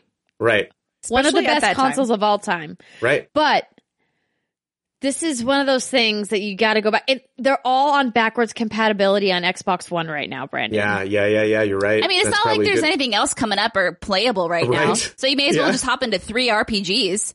Four You if you want to play I'm saying? Andromeda. Yeah, it'll take Okay, no Brittney, time. Brittney, you stop. You stopped it right now. You you you should be encouraging Brandon to jump into Mass Effect. You should not be discouraging. Um, I would recommend maybe l- looking up a couple ways to get through your optimal playthrough in the first se- setting. Spoilers, no. Uh, yeah, Nah, don't eh. don't do that. Um, I did play through my total playthroughs of Mass Effect. I think I've played through all of the games collectively like twelve times. Um, not like not each game individually twelve times, Yeah. but between Total. my playthroughs of one, two, and three, like uh, too many playthroughs. Um, it's it's a the one of the most impactful series on me as a gamer in my entire lifetime. Certainly something that has stayed with me my entire uh, career as a video game on camera presenter and reporter. I always go back to it as a reference. I also would love, would love, love, love, love a remaster. Oh. I, I mean, I would prefer a remake, but man, I will take a remaster on current gen. Backwards compatibility is a step, but it's not. It's Yeah. not there. I mean, I would take a Mass Effect. I, I would take a Commander Shepard collection, much like they did. Um, you know, the Master Chief collection for Halo. And they just included, you know, the Master Chief stories. I would do that. I, w- I would take, I would play that. I would buy that. I would pay, I would pay a hundred dollars for that. Wow. But Holy that- crap. Trying to I get uh, to get back to Anthem. It did. Uh, Bioware was um, a Baldur's Gate, right? Back in the day. Yes. Mhm. So yeah, I, think- like I think like Baldur's game, Gate. KOTOR one, and Mass Effect two were like the those the highest highs of that developer, and I would love if Anthem, especially after Andromeda, I would love if Anthem got them that success, that notoriety again. Um, especially because yeah, when Anthem's not necessarily my jam, like like it's not like right on the nose. I think it looks really fascinating, but when he's when he went underwater, I was like, okay, in that demo, like, I was like, Nothing. go on. No. Uh, would would you like to know more? I was definitely. Uh, I think that the demo that we saw was very choreographed, which always um, I get a little prickly when I see stuff like that. Especially when you get like the dialogue of people like, "Hey, Bill, did you get some cool loot?" I'm like, "Oh, shut up with your script." Stop. We talked about that on his show, I hate, and hate, we, hate, hate, hate we that actually got a, few, a lot of hate from that. People were like, "Don't make fun of us," and it's like we're not making fun of you. We No, just we're not making fun. It was yeah, just like when they got a legendary item and they're like, oh, cool, legendary. It's it's poorly written. It's just fake. Yeah, and yeah, it's, yeah, that's we, all we it don't is. we don't we don't live in like a fake era of games. We live in the Twitch generation. People want realism. They want to see that. Yeah. Like uh, there, there was a great Sea of Thieves trailer. You know, you can that that game has exudes all sorts of different emotions from people, especially after launch. But like they had a really great trailer in the campaign where you heard people playing the game and reacting to things for the first time, Yeah. and you can't fake that. Like once I once I get one or two trailers like that. You know, you hear people playing something like Eve Online or something, and you can like really hear the excitement in their voices. It's like can't write a script and right. do a fake version of that, but uh, super promising. And I think I think this I think going into E E3 2018, that's probably like Last of Us Part Two levels of like let's see that game in action. Like let's see no smoke, no mirrors. Like yes, let's do it. Anthem. Like, Knock it out of the park. Hopefully, you can Yeah. bang people. oh God, please. Ex- expectations are high, ladies and gentlemen. I know that's why I'm scared. E3. Um, don't be. I, let's let's just like hope for the best. I'm gonna send all my positive vibes out there Exactly. to Um, Edmonton. So I have one more piece of news. I know this news section, ladies and gentlemen, thank you for your patience. It was a monster week for news uh, leading into E3. We have one more story that I want to touch on before we take our first break, and it is PUBG Corp. sues Fortnite publisher for alleged copyright infringement. So this is something that I think we all saw coming because they threatened it way back in the day. Now they've actually gone through with it. So this write-up comes from Polygon. Uh, Julia Alexander over there says PUBG Corp says Epic Games copied its intellectual property. It's taking Epic Games to court in South Korea over accusations that they copied the IP to create Fortnite Battle Royale. Quote, this is a measure to protect our copyrights, end quote, said a PUBG representative. This isn't the first time PUBG Corp has accused Epic Games of copying its designs on PlayerUnknown's Battlegrounds for the increasingly more popular Fortnite Battle Royale. The corporation filed an injunction in January against Epic Games Korea, according to the BBC. Epic is now accused of copying PUBG's Core's weapon design as well as the user interface from PUBG. While both games employ similar gameplay traits, Fortnite Battle Royale and PUBG both drop 100 players into a map and make them battle it out until only one person or one team is left standing. There are some notable differences between PUBG and Fortnite Battle Royale. Fortnite encourages players to build forts and craft items in order to defend themselves, and PUBG hasn't incorporated any building skills in the game. And his vehicles. or really updated much at all. like, Wait, I mean, they've Fortnite? updated There you go. some. No, no, no. I meant PUBG. Oh yeah, no, they Like, really by, haven't by done- comparison, True, they're not doing True, true. very much. So while Fortnite has continued to grow in popularity, attention to PUBG has struggled to match the game's immense popularity. Epic Epic's Battle Royale mode launched in September of 2017, just a few months after Fortnite's initial launch in July. Fortnite remains the most watched game on Twitch, according to analytics site Twitch Metrics, averaging an impressive 187,000 viewers in May, which seems low because I feel like that's what Ninja gets on like a nightly basis. That's a weird Um, metric. I don't think that number's right. Yeah. Uh, even streamers like Dr. Disrespect have called out the player base jumping from PUBG to Fortnite. cool. Uh, But but I guess what I found weird about what you just said is that it was like on the basis of the weapons being similar, and I'm like, but PUBG's just guns, just like military guns, like, and Fortnite's gone to some crazy like the rocket launcher with pumpkins. Like, what do you what? like that's not a thing. That that's not the cart I'd hitch my horse to.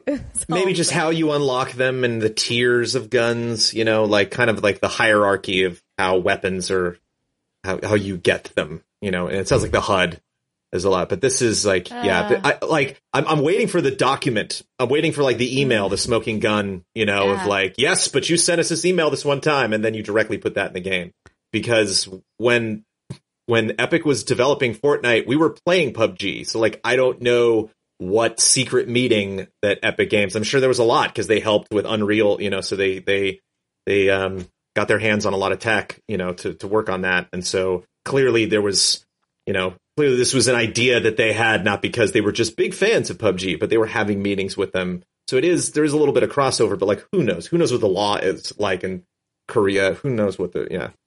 Question mark, question mark, question mark. No, I haven't been following this as Oh, close as probably sorry, a lot go of. ahead. Okay, I haven't been following this as close as a lot of people have, but I just to give you a, the the feeling that PUBG is just real salty about a lot of stuff. You know, Of course. Obviously, right? It's like when Fortnite Battle Royale uh, launched. I remember there was like a press release they put out or something, and we talked about it on this show. And then now, obviously, they're suing Fortnite. And then when Call of Duty announced their Battle Royale, I feel like they—I can't remember what their wording was, but they put out kind of a cocky, like a cocky tweet about it. And it's like, dude, just you do you. Improve your own game. Worry about yourself. Your game is janky as hell. You know, it, yes, Steimer, you're putting up a finger. It's a very, very a nice finger finger. only because it. Thank you. I just got a manicure. Um, it's uh, they aren't incorrect in that they do need like if they have a copyright and they and they feel like someone's infringing upon it, they do technically have to like sue that person. Epic sued a person. Epic sued a 14 year old. Yeah, I remember that. Epic- like let, let's just not forget when Epic Games sued a 14 year old.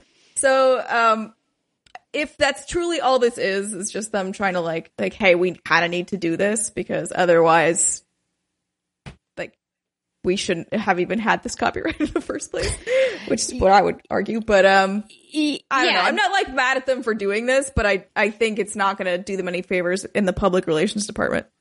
No, you're right. I think this is like another, it's just making them look bad. I mean, over at Forbes, uh, there's an editorial from, uh, Erik Kain, who's a contributor over there. And he is talking about how he thinks this lawsuit is silly and absurd. And one of his, Um, just two of the paragraphs and it says, the problem with this lawsuit is simple. You can't copyright a gameplay mode or a genre. If this was the case, every tabletop RPG after Dungeons and Dragons would have been sued into oblivion. Every first person shooter after Wolfenstein and Doom would have also been hit with a lawsuit. It's like trying to copyright basketball or hockey. You can't do that. What you can copyright are assets, but many of PUBG's assets are simply ones purchased from the Unreal store. The game itself, which I enjoy and think is fun, is just about as generic as you'll ever see. The island is big and brown and forgettable, and the character models and skins and items are generic and unremarkable. PUBG has nothing distinct about its world or story that will that would hold up in court. I think that's a little harsh, but also not totally inaccurate. Yeah, and that's what I'm saying. If that's what it is, if it's like, hey man, that's that's our game mode, rah rah rah. It's like, okay, well, Doom should sue everybody. Doom should just get everything. But again, this is I, I follow this, but I don't know the nitty gritty details, and I'd have to refresh myself on that press release they sent out and that tweet they sent to Call of Duty or about Call of Duty. But my overall I, uh, perception is just like, damn, dudes, like, calm down. You're, you're, Chillax. chill, chill out. You're gonna be fine. Just we're fix your game, make it better. There's room for. This isn't gonna They're not going to be fine if they keep doing this. Well, no, you're going to be fine if you work on your shit, but the battle royale is not going away. Like this is not a mode that's going away. And so it's just going to get more. There's going to be more and more. So just, you know, focus on yourself right now. And it's easier Yeah, they should done. be like more focused But on hey. on using the fact that they were like the first or one of the first, like really popularize it and like use that in your marketing and like use it to improve your game. Also make your game free to play. Like there's so many things you should be doing right now. Yeah. And I just don't see a lot of movement yet. Maybe they'll come out with an announcement soon and they'll be like, here's all these wonderful changes. Yeah, and we'll go, hooray! Exactly. This just goes back to like when what I said when they originally were like, we're planning on taking legal action against them, and then it kind of like set Fortnite off on this like crazy Yeah. upward climbing. And then people were like, oh, let's check this out. I said Pepsi doesn't pick a fight with Coke. Pepsi just exists alongside Coke and knows that Coke is Not a legal is, fight. is there. Yeah. And also Coke doesn't doesn't even bother talking about Pepsi. They won't acknowledge Pepsi's existence. They're like, we're fucking Coke. Mm-hmm. But like they both exist and it's fine, and there's an audience for both, and there's Coke's nothing got wrong pumpkin with rocket launchers. They colas don't need to mess with next that to each other. you know? yeah. I don't know. This will be, I'm really curious to see how this turns out. It's going to be, I don't think yeah. it's going to turn. Yeah, there's. It's telling that they're doing it in South Korea and Yeah. not in the United States, Yeah. Yeah. Right? Well, that's where the main PUBG Corp is, but yeah. Yeah. Well, that's right, it. but right, but I mean, if they want to really like go after Epic, uh, an American company, they would probably need to go after them in the United States. Would be my guess. Yeah, but I think their office here is like 10 people. They're not lawyers either. Oh, you're talking about PUBG Corp? I'm talking about PUBG Corp. Yeah. Like their main campus is South Korea. well, obviously, yeah, because they're a Korean company. But I Anyways. digress. This is a bad look. Hopefully, it goes away soon. Yeah. Okay, we're going to take a break now. Thank you for hanging with us almost 90 minutes into the show. Oh boy. Um, we're going to take a brief break. When we come back, we have games to talk about. Brandon and I played a couple things at Judges Week. Brittney's been playing some stuff. Steimer's been playing some stuff. Um, so stay with us. We will be right back.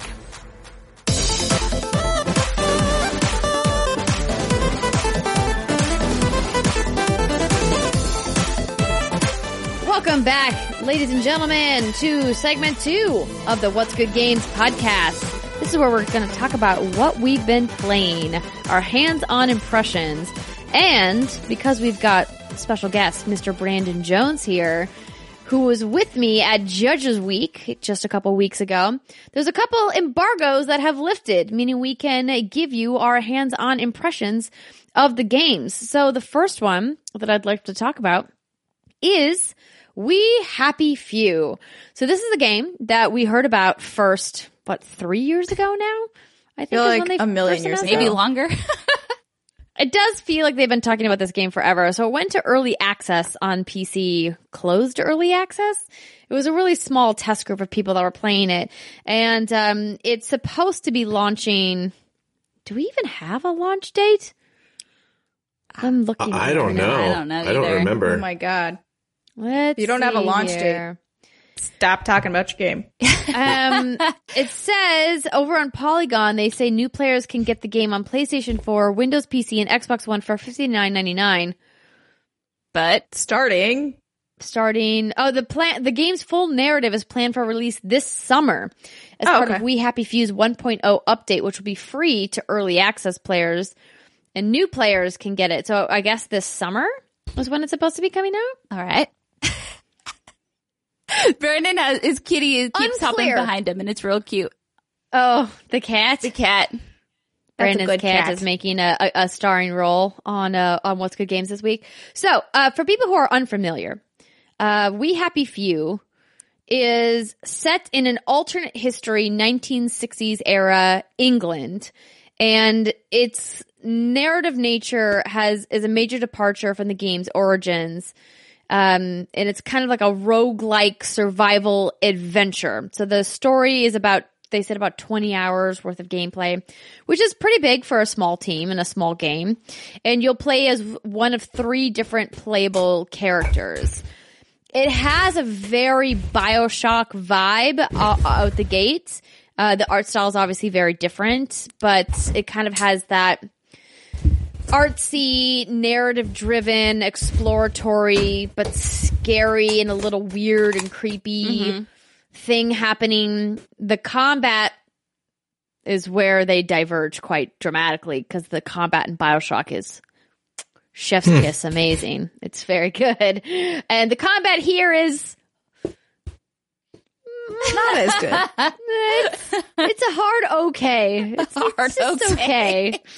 Um, but I think the narrative elements are really kind of what shine here. So Brandon, had you played this game in early access or was your hands on time at Judges Week your first uh, experience? First time, I did have an extensive conversation with Daniel Bloodworth from our team, and he had played uh, the big kind of crazy open-ended preview. Yeah, this is one of those games that I thought was like out. I mean, I guess it was because it was an early access, but it was a game that I had received so many details about, even though I hadn't played it. And so when I found out that was at Judges Week, I was like, "What exactly are we playing today? And how different is is this?" And from what I hear and from what I played and what I remember, it was very different. Um, the style. Yeah, so we played about 90 minutes of gameplay. And in my notes here, I have it has an interesting way of teaching tutorial mechanics. For example, if you sit down in a chair, he, uh, the character Arthur, who we were playing as, will say, "Oh, they can't see me when I'm sitting here with my newspaper, unless I've already interacted with them, and then maybe they can." and I was like, "Oh, is that you trying to tell me how to stealth mechanics with the chair? Okay, cool." Um, I have here feels very Bioshock with vending machines, searching toilets, rotten food, etc. Arthur gives a lot of info by talking to himself. Uh, there's a lot of kind of disturbing narrative bits that come around. So from what we played, it kind of feels like there's this narrative arc that's happening. I- don't know the whole story, but there's something that happened with the Germans where all of the kids are gone. Like, uh, the English people like voluntarily gave their kids away to the Germans. Now there's like no babies left in England. Is that kind of what you got from that, Brandon? Yeah, I, I didn't get into the specifics of like what whose fault it was or what the yeah what who the initial targets were, but yeah, we're definitely on the other side of some big restructuring of how society works. And I think what was interesting was from what I understand, what uh, Bloodworth checked out, that was very much you in the system. I think what you played before was like the beginning of the game, and I think it still is. And we played something that was a little further along in the campaign. And so what we played was kind of like on the other side of the the, the set, if you will, the facade of the society. And so now you're kind of seeing people that live outside of that. Um, and kind of what, you know, obviously very poor, very run down, kind of like, um, you know, not necessarily post apocalyptic, but just kind of like, you know, going through the war torn ruins of a bombed city and just seeing these beautiful buildings and structures, but destroyed and, uh, you know, have a, the, the, nature has kind of overtaken some zones. Yeah, absolutely. So the whole premise of the kind of We Happy Few is that the people who are left, who are surviving, are on this drug called joy. And joy is meant to kind of alter their brain so that they don't see the world for the reality that it is, that they are kind of in this like ethereal state or this euphoric state where they don't recognize what reality is. And you are not on joy and you end up being cast out into the parts of the countryside where people who can't process joy because apparently there's certain types of people in this society who don't react with the drug joy and so that they're like kicked out of the villages and they're sent to like kind of like scavenge on their own in the countryside and fend for themselves. And so you kind of find yourself in this camp. And what I was doing is, so this is all first person, uh, by the way, so first person action adventure, survival adventure game. Um, there's a lot of survival elements. So you have to carry a canteen to fill it up with water to get your thirst because thirst is a mechanic you have to manage. And then there's, um, if you get injured, you have to manage yourself with bandages. But if you have dirty bandages versus clean bandages, you can get an infection. And if you get an infection, you have to find the special tea that you have to make by crafting, by gathering components. And then there's food to replace your stamina. But if you, You gotta eat. rotten food, yeah, if you eat rotten food, it can give you food poisoning. And then you need to take another drug to fix yourself from that or the food poisoning can kill you. There's like a lot of moving parts to the survival mechanics. And then there's also stealth mechanics, which seemed pretty basic. Your typical stealth, you know, you crouch, you can, um, hide around objects. You can, if you kill somebody, you can hide their body, but you can also like not kill people if you prefer. You can throw But if you do- bottles to distract Yeah. people. Exactly the the distractions. If you kill people, apparently you get blood on your clothes, and other characters can see the blood. But there are certain items you can buy in the vending machine that will clean all the blood off of your clothes. okay. So it's- I didn't so do that. What if you just wore red like all the time right. Well, like Deadpool. or black? it's more like viscera, kind of, you know, like an esophagus here and some intestines there. Like, How are you killing these people? Like there, you can cleanly kill someone. Well, that's a good question about uh, why why you're killing them. Uh, your motivations. So a lot of the narrative parts clearly they kept kind of vague because this was meant to showcase the gameplay because they don't want to spoil too many of the narrative elements, which you know I understand. I I actually really enjoyed my time with the game. There was the one kind of forced combat encounter that uh, we got into, which you know I'll kind of leave the details around that aside, so as to not spoil it. But it just the the combat still feels you know a little clunky doesn't feel that great but i liked the narrative elements of the game and i really thought that this was a game that i would be intrigued to learn more and to find out who these other playable characters are and kind of find out what happens to this society and, and where you go. Brandon kind of what were your takeaways? My takeaways from this, it was unfortunate because there was a lot I liked about the game and a lot that I thought would need some more polish, or maybe there's some systems that aren't necessarily blending really well. The characters are really great. Uh, there's, I, I think everything is better when it's British, and so it's like there's just that great, um, you know, lots of crazy characters that you meet, and that lots of lots of great, like, uh, that's terrible. I'm sorry, I'm not like making fun of No, was people, but just I was really they're- excited. they're- Keep doing it. they're very uh they're very expressive and they have a really great like you said like really great kind of bioshock aesthetic it's almost like a bioshock mixed with a dis- mixed with a dishonored um and so uh kind of almost like a tim burton-esque feel too at times.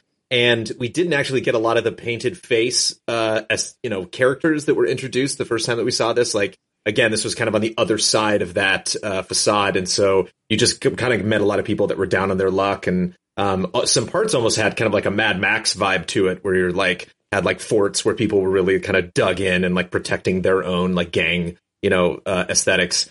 The animation was really bad. Like the lip sync was bad. Like I didn't get the vibe that like I was really present with these characters. Like that encounter that Andrea that you talked about. Like there are stealth mechanics that are fun. Again, just really slight Dishonored vibes. But uh, once you actually get into characters moving around, it's not very smooth.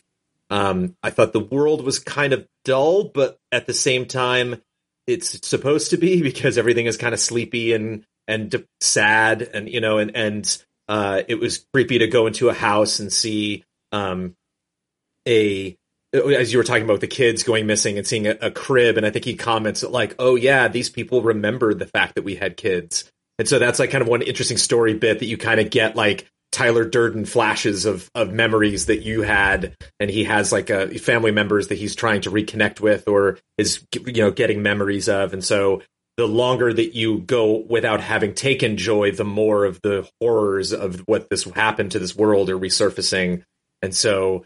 Uh, it- yeah, it was it, like part of it I was really into and wanted to know more, and other parts I think just weren't really you know like are, are still ha- in the oven a little bit and being worked on. Um, and so yeah, it was kind of the best, best and worst. Uh, I think from from uh, the team all at once. And so, but I, I am curious, and I think uh, it it's tough to show a game like this off a very slow paced game like this. I think it's tough to show at an E3 because it's like what slice of this game do we show? And no matter what we do, even if it is a, an hour and a half, like we got a lot of time to play this. When they came over and tapped us on the shoulders and like, okay, time to play the next game, I was like, no, I, I, I feel like I'm close to getting. I'm that objective's right there. Let me just turn this in and see if there's a boss fight or something. Or um, so um, imagine playing Bioshock for like 20 minutes. You'd be like, I, I didn't get the vibe at all. You know, it just kind of seems tough, and the world seems neat, but I just need more you know, Yeah. more information. So I, I think this is a game that really kind of slowly uh, you kind of soak in, and it just kind of grows on you over time. That's Is 100% with you Unsettling. there. guns or is it bonking people? How are you fighting people? Bonking, lots of bonking. So there's, yeah, it's a lot of melee. It's a lot of melee. There might be guns later. Um, I only had melee weapons, a lot of like pokey, like had like a sharp stick that I like poked people with. Um, Okay, that explains the blood.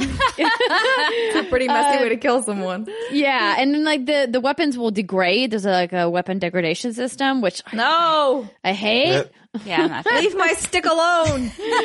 Um, but so far, uh, out of all the games I played at Judges Week, this was one of my favorites. I really enjoyed it. Oh. I had a good time. Do does do they like, have really? some? Is it rough around Oh, the I love edges? that. No, that's the best thing about Judges Week is we all take out our own unique interpretations from these tiny things. Again, some of these games are so hard to show, and so it's interesting to see what people really latch onto based on their prior experience or and to, or their expectations of what what status this game should be in.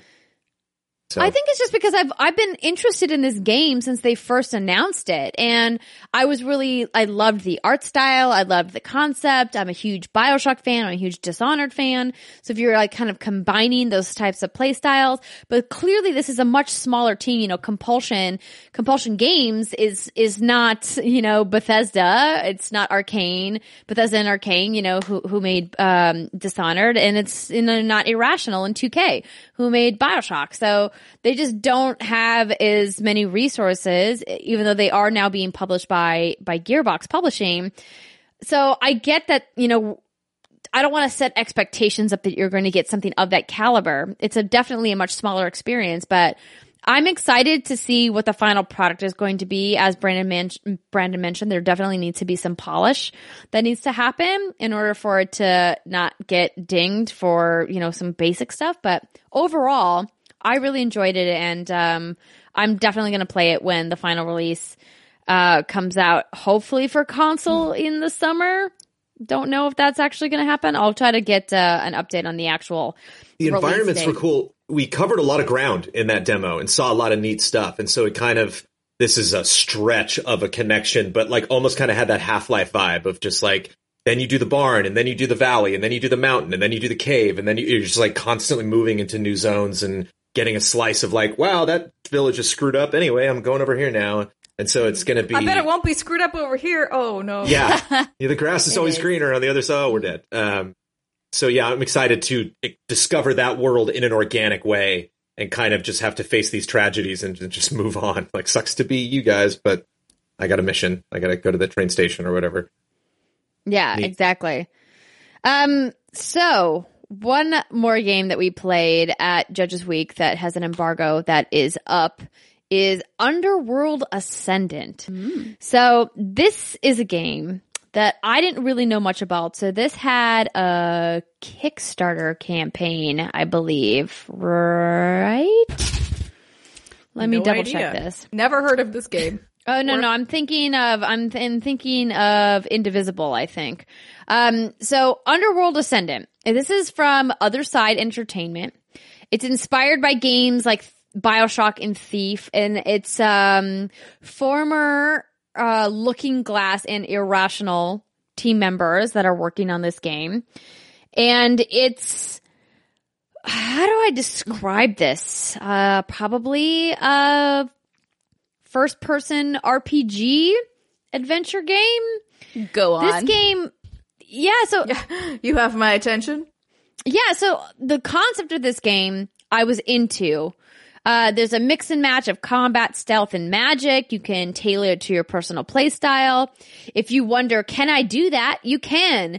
So their whole thing when they were pitching this game to us was that they were like, we want players to be able to think of creative ways to get through the scenario that they're in and they can choose how they want to solve whatever puzzle we put in front of them. That it's all about player choice. And it's like, can you light that thing on fire? Can you douse that thing with water? Can you do this? We're going to innovate in this area. And in a post Breath of the Wild world, I was just watching this presentation going, who do you think you're convincing about these gameplay mechanics as being new and intriguing things? Because Nintendo literally did all of this with Breath of the Wild. Oh, and they yeah. won a shit ton of awards for, for doing this, this innovative, innovative gameplay that you are saying that you're making innovative. Brandon, did you get that from that presentation? Or was it yeah, just me? they they mentioned Ultima too, and I think they had some people on their team that had worked in Ultima, so it seems kind of like I wrote down Ultima Underworld. I don't know enough about Ultima to know if that's like a typo because it's like, oh, Ultima Under- Underworld, Underworld Ascendant. Obviously, there's a connection, um, but I might have written that down wrong. But yeah, it seemed. Uh, I'm gonna, I'm gonna, I'm gonna calm you down, Britt, because you seem like you were excited about I that. was. There was like no story in this. What's this was purely puzzle based physics jumping, you know, how do I get up there? Like, uh, there's uh, lots of sw- swinging blades here. Do I crawl? Do I wall run? Do I sh- slow them down? Do Oh. I light them on fire? Um, and so it kind of seemed, I got Heroes of Might and Magic vibes. So it was playful in that it was fun to kind of get into an open arena and see a bunch of enemies patrolling around and, and really having like a ton of, di- like, I love bow and arrow. And so I was, you know, shooting stuff with the arrows from a distance and pissing stuff off and seeing it like look around and try to find me. Mm-hmm. And so it was, it was neat to Must to, have been the wind. yeah. That's So my it was- favorite thing.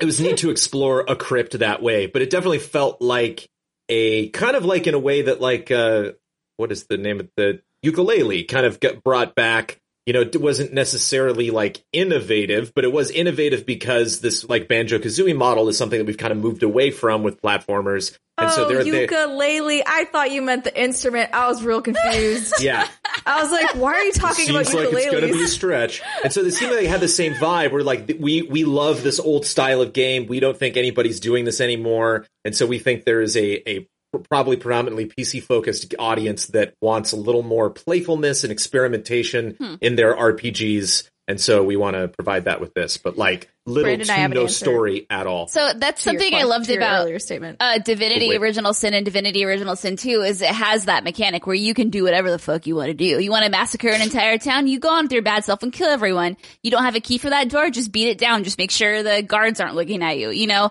Yeah. Um, so definitely it's not an innovative new mechanic. So if they were pitching it that way, then that's a little silly, but it's interesting.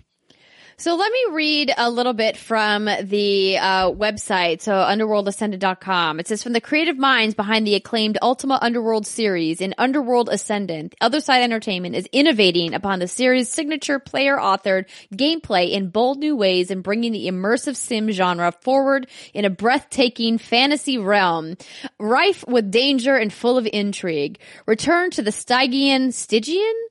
Abyss Stygian, in Underworld Ascendant, the action RPG designed to maximize player choice. Journey through the unfamiliar, unlock your creative potential, utilize your environment to stack the odds in your favor, devise the ideal plan to overcome the challenges you face, or dive in and think on your feet. So obviously a lot of that's like hardcore marketing talk. Sounds right? yeah, good my, though. my breath was not taken away. by this No, so game. Oh, man. certainly the environments. I was not like, you know, it was like, oh, it's a dungeon, okay, and it was like, oh, this is neat that I can light that on fire and see, you know, again, it was it was like a playground. It was just fun to experiment Right. But I was never But like, there was I no have the story? power. Like it was not that. No, there was there was literally no story whatsoever. We, in in fairness, we did not have nearly enough time No. to play to play this and to play any kind of an RPG. We had like thirty minutes, Yeah. forty minutes maybe with this. It- mm-hmm. I barely got the controls.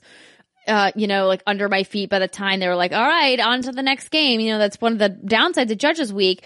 But the thing that kept stuck with me is like, the the characters were literally just skulls or just like skeletons, and they're supposed to be this breathtaking fantasy realm. And you're going to show me a skeleton character as my enemy? Says okay, the Stygian Abyss is inhabited by three factions vying for its control. Dark elves, dwarves, and shamblers. I'm assuming the skulls are shamblers. I guess I, I just was not impressed by this in any way, shape, or form. And in the incredibly crowded action RPG genre and with people doing really amazing things in, like I said, in a post Breath of the Wild world and now in a post God of War world. Yeah. Man, if you're gonna throw around words like breathtaking, innovative, bold, you better you better back that shit up. And right now, from what I've seen of Underworld Ascendant, it's none of those three words. You're not to have God of War and Zelda people migrating to this. Mm, you know, no. this again. I think this is the kind of thing where like watch a trailer, watch 30 seconds of gameplay. If you're like, oh, I know exactly what this game is, then that's the game for you. But if you're like, what's going on here? It's like probably not something you're going to have a lot of patience for in 2018. Precisely. Noted. All right. So let's move on to some other video games. Miss Brittany, Hi. you played quite a few things since uh, we talked to you last. So uh, on here, You didn't you've tell got- me about Pokemon Quest. Oh, You skipped over that because you went back to your list. yeah. So My, let's talk about Pokemon Quest. okay, so Brandon, you played this too, right? Yup. Okay, so we can hammer this together because I haven't played too much of it. So hammer it, hammer. Okay, so like the press release and like we talked about, you are in Temple Cube Island and you have Pokemon that kind of wander this island and the game plays, there, there's a loop here. So you have your Pokemon, you choose what Pokemon you want. And then that Pokemon runs around these, they're called expeditions. It's like a little arena. They take like two to three minutes to go through. The Pokemon auto runs, you don't control it at all. The only thing you do is tell it how to attack and there's two icons and they have a little recharge meter. So if you tell it like Charmander to scratch, okay, and then scratch and then fire as a fire attack, they both cool down. And then once it's done, you hit another one and off you go. You can have up to three with you at a time. You can do like two, an aerial and two close combat. There's some um, strategy you can do there. So you pick your Pokemon, you do this expedition, you go through a few waves and through a few waves of Pokemon, and then at the end there's a boss at every expedition. You take down the boss, and then at the end you get these things called Power Stones, and you get health buffs and experience points. And as your Pokemon levels up, it unlocks these sockets and there's nine sockets per Pokemon. Each one has a varying amount of power sockets and health buffs. The power sockets are essentially its strength. The health sockets are how much health it has. And as they level up, you unlock the sockets, you put the health or the power into those sockets and your Pokemon gets stronger. After each level as well, you get these ingredients, which you go back to your base and you cook. And depending on what you cook, you attract Pokemon to your base and they become your friend and now they are part of your party. And Wait, so there's a very minor Viva Pinata element to this. possibly, I don't know, the Viva Pinatas. And they all kind of hang around at your base. Yeah. You see all the Pokemon that are in your collection. You see them all interact and stuff. We had a Rattata and a uh, uh one of the first Pidgey. uh not Sandshrew. Spearow, Pidgey. Oh. yeah, Oh, hey, uh, we had a. Pidgey, and the Rattata was on the Pidgey. Like Yeah. the Pidgey was flying around, and the Rattata was like riding it around. We were like, eh, It's cute. And there. so, um, this, okay, so in order to get new Pokemon, you have to cook. And so the cooking can take like a few expeditions to finalize. So let's say you get something cooking, then you have to go do two expeditions before the meal will be done. So then you go do another expedition.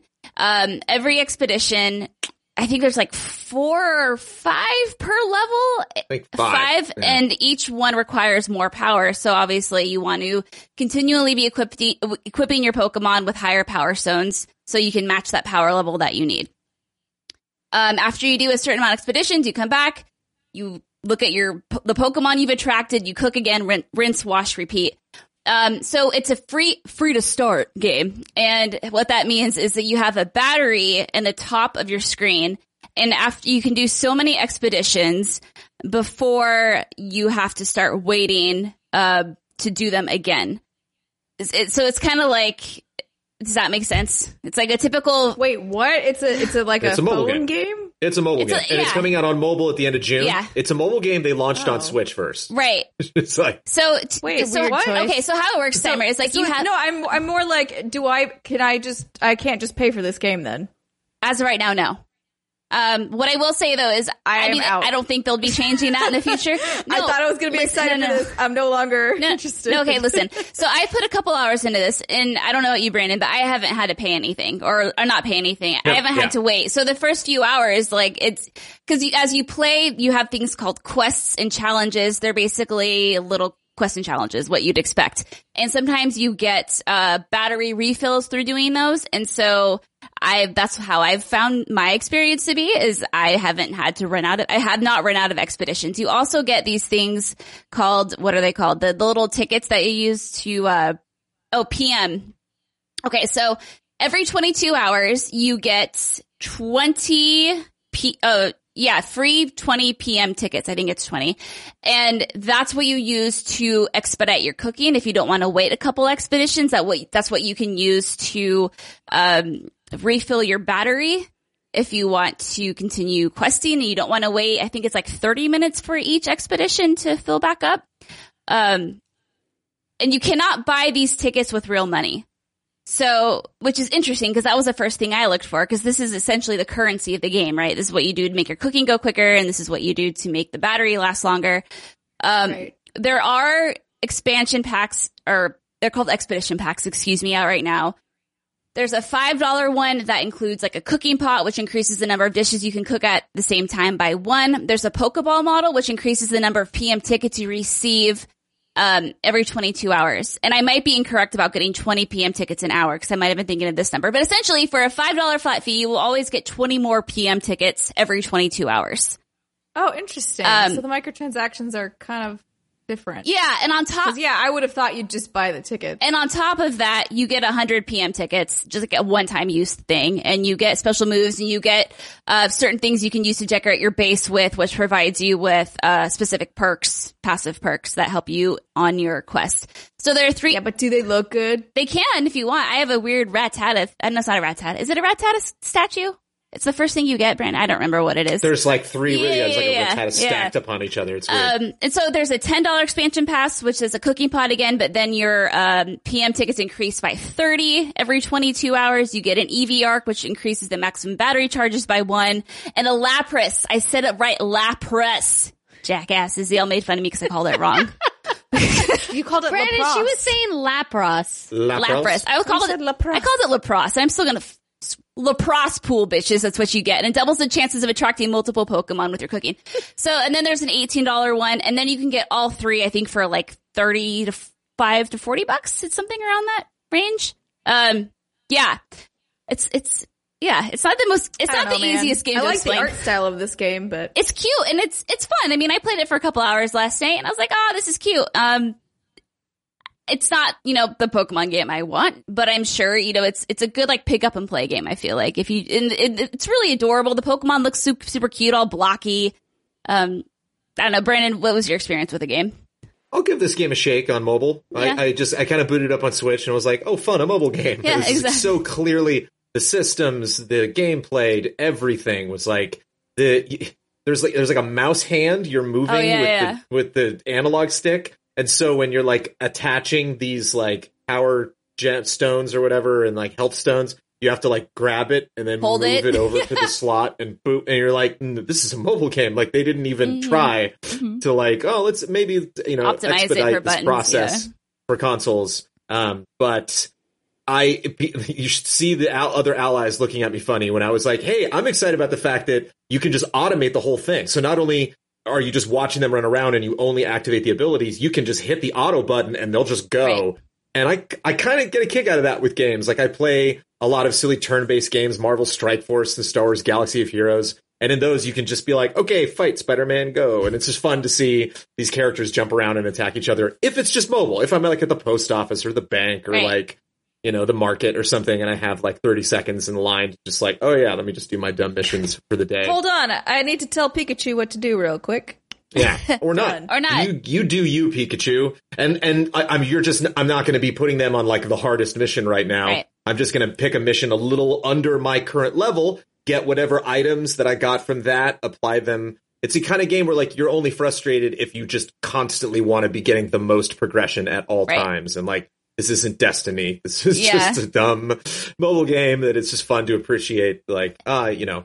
If you really, really love Squirtle, like you're gonna have a great time. Like you're just gonna see him running around, beating things up. I kind of feel like the now I want like a crossover of Viva Pinata and Pokemon. Like I want to Sure. build a little garden. I want the stupid Pokemon to come to it. Yeah, you I want them to be in this dumb blocky art style because I think it's adorable. I think Can you make me this game, please? Someone. anything for you, Steimer. Anything for you, baby girl.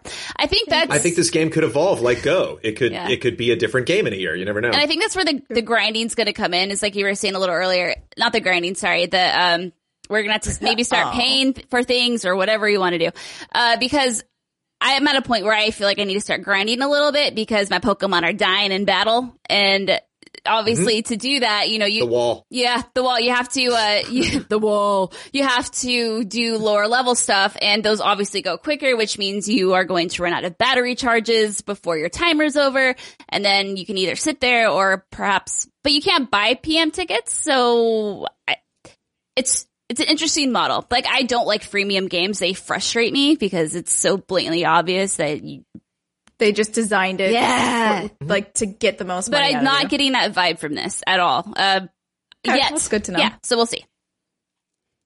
We'll see. All right. Pokemon. Andrea wakes up for her nap. She's like, "All right, are we done talking about the Pokemon?" They're so nappy. cute. I just uh, they are they are very cute. And listen, like I I'm into I'm into mobile games, but I'm I'm to a point now where I'm kind of like I wish that they would just give me an option to bypass the t- bullshit Yes. time management stuff. Like that is a Yes. mechanic. I just am like my patience is Real Is thin. One hundred percent. I would happily pay a few thin. bucks for this. You know, uh, I mean, I don't know how much it would be reasonable, but that goes for most of all free games. I, I'll pay for it. I just don't want to put up with your advertisements and your bullshit. As a marketer, I'm super sensitive to that stuff. I'm like, I know what you're trying to do to me. There's a puppy. doggy. Oh, hello, dog. Uh oh. Sorry. Doggo. Your dog's real mad. No, it's a She's upset about something. special cameo. Maybe the What else is zombie new? apocalypse is happening. Well, hopefully not. Um. So Steimer, Yeah. you have been playing Detroit, and we had talked about doing a spoiler cast at some point. But you've also been playing some State of Decay. In fact, we played some State of Decay two together, We sure did because I was like, surely this game will be much more fun with another person. right? And then it kind of wasn't. Not that that was anything No. like that was not against you, Andrea. I love playing games with you. But it was just like, uh, oh, I mean, it was kind of nice in that we got more stuff. Like you taught me how to fill up a car. Basically, was what happened. And I was like, oh, this is way better than like running one backpack to like back and across a stupid map. That sucks. Um, All but the trunk space. Yeah. but then the trunk space. And I'm like, man, if I can, like, I just Tetris the shit out of my friend's car the other day. I can fit more than four of these backpacks into this car. One hundred percent. Yes, you can. But, um, Those fucking rucksacks, yeah, man. I don't know. There's just something about it that I just am already kind of tired of. And I'm not sure what, how to pinpoint it exactly, but. I don't know, like how, on a scale of one to 10, how much fun were you having while we were playing? I felt like we were mostly just griping. Yeah. So uh, on a scale of one to ten, I was having about a five Yeah, I think that's because right. you were five of those five points. Oh. because here's the problem when we were playing when we were playing together the and uh, when i originally talked about State of Decay 2 last week um i talked about all of the bugs that i experienced and how frustrated i was with all of these bugs and people wrote in and were like i'm not having any of these bugs i'm having a great time and even steimer you had said i'm not really experiencing very many bugs when i play Yep. but when we played together it got way worse. the bugs were real bad and Yeah. the glitches were bad and like the way the car was moving was bad and the rubber banding and there was screen, screen tearing. tearing. Like I was like, I don't think I've seen screen tearing in years. it so I played co-op with Jason um before it released. We both had a review code and I it, it was it was weird because I was looking forward to playing it. Every time we quit a game session, we would talk about it and be like, "Yeah, I can't wait to play tomorrow. It'll be fun." Blah blah blah. But then as we started progressing into it and started getting to the base building, Jason was joining my game and he couldn't see the facilities I was building. It was like there were NPCs like in the med- medical area just hanging out, floating. They're on a bed, but he couldn't see the bed. Um, the screen tearing, the rubber banding, the just, it was just so, it was, oh, I mean, it just really hurt. It's bad. It hurt the I'm just it. experience. Yeah, it was bad. And that's the It's reason bad. why we stopped playing. And I said, I can't, you know, I have all these other games that I really want to play right now. And I hope this, this, I hope this gets better. I hope there's a day one patch. I hope there's something that's going to improve this experience because we had a lot of fun playing together, but it was just such a bad experience because of all the technical issues. yeah, my other Performance frust- bugs aside, what like I think the biggest thing, which actually I may have just cut you off from talking you're about, um, was that like the fundamental design of the co-op to me as we were playing. I was like, wait, that's how it works. So Andrea, go ahead and tell tell the fine people what was going on. So the one of my biggest problems with with co-op, like as Steimer said, like bugs and technical shit aside, was I kept getting notifications about what was happening with my community, not Steimer's community who I was playing in, but my community. My community was low on materials. My community felt this way and my community needed more medicine. So when I would go to pick up a rucksack, I was like, well, I wonder if I can keep this and then bring it back. But in order for me to do that, I would have to leave Steimer's game, load back into my community, drop off the rucksack, load back into Steimer's game. And like that whole process is not easy to do. And so when I would ever I pick up a rucksack and I would go to Steimer's base, I would donate it to her. Like so when you're in in multiplayer, the items you have on your person or in your backpack you get to keep. But rucksacks in particular, if you drop them off at the, at the community of the person whose game is the host, then you're donating those items. And so your community is still using shit back home, but you can't you can't fulfill any of their requests because every rucksack you pick up goes to the host to the host. There's no option to say, "Oh, I'm going to donate to the host or I'm going to send to my community." Ah. that button just didn't exist. Or if it exists, I don't know where it is. I couldn't find it. That's interesting because when we started playing, Jason and I, he hadn't even founded his first community yet. And so he wasn't getting those notifications. So are you saying that while you're playing Steimer's game, your community still needs you? yes. Still, yeah, it's still using resources. Oh, that's bad. so she was getting like, I was Yeah, hearing that doesn't sound too. attractive at all. And it was just like, oh, like they're mad, and you're like, well, how do we fix it? And like, oh, you can't. You literally have to leave this game and like go. And Huh. th- I also thought it was kind of like we eventually figured it out, but I feel like even when you needed to switch um players between your community, that was also kind of a pain in the ass. Like it wasn't an easy I had to look co-op it experience. in a walkthrough. So wh- when my character got tired, because that's one of the stupid survival mechanics in this game, um, because they get tired really easily, you need to rest your character. I couldn't figure out how to rest my character. So I realized that I had to go into this one menu system, go over to my community, select a community member, and then swap them out. And once I figured it out, I was like, oh, okay. But the game doesn't tell you how to do that. And the really f- other frustrating part is like the weapon degradation system that exists there and having to like go to your vault or your supply locker and then you put things in the supply locker and then you have to have enough resources to repair it and you have to make sure you already have a workshop established. I just like so the irony of me talking about my frustrations with this game after playing with Steimer. Steimer's like, I'm tired. I'm going to bed. And I'm like, yeah, me too. And it was like, It was like midnight. yeah, it was like midnight. And I stayed on and played for like another three and a half hours. Were you just fixing your base because of how Yes. jacked it was? So I I went back to my game and was like, okay, I gotta go get this. I gotta go get this. This person needs this. This person's depressed about this. And I spent those three and a half hours just going and on a scavenge to get the the base materials. But during that whole process, more infestations kept popping up. And so I would go and take care of the infestation, but then materials would get used and then they would get sad because the materials are gone. So I would go get the materials and bring the materials back, but then they get sad because another infestation popped up. And because of the way the progression system worked and because they made cars so fucking scarce in this game and it takes forever to run anywhere, I was stuck in this loop of getting supplies, bringing them to camp, going to an infestation, clearing it out, going back, getting supplies. That's literally the entire gameplay loop of State of Decay 2. And it would be more fun if I could do it quicker so I could get to a point where my community was at least stable long enough that I didn't have to worry about supplies so that I could go and finally start attacking some of these plague hearts because I couldn't progress past the first area where my first community is because I couldn't attack these infestations fast enough. Every time I turned around, there was other five hordes approaching my base and I'm just like, I, cu- I couldn't. So finally I was like, I'm done. Yeah. Yeah, I, I love the I'm out. survival genre. And actually, this whole idea of having a base in the zombie apocalypse where you have a bunch of people that you need to take care of, but you also need to go out and scavenge for stuff, and you also need to progress in the campaign. I'm waiting for the publisher to nail it. I've been waiting for so many years, and like, we keep getting different offerings. The first State of Decay, I was like, is this? No, it's not. All right, no, next game. And then when I saw State of Decay 2 at last year's E3, I was like, okay, it seems like you're streamlining this so much more, and you've learned the lessons because there's a lot in State of Decay that was confusing.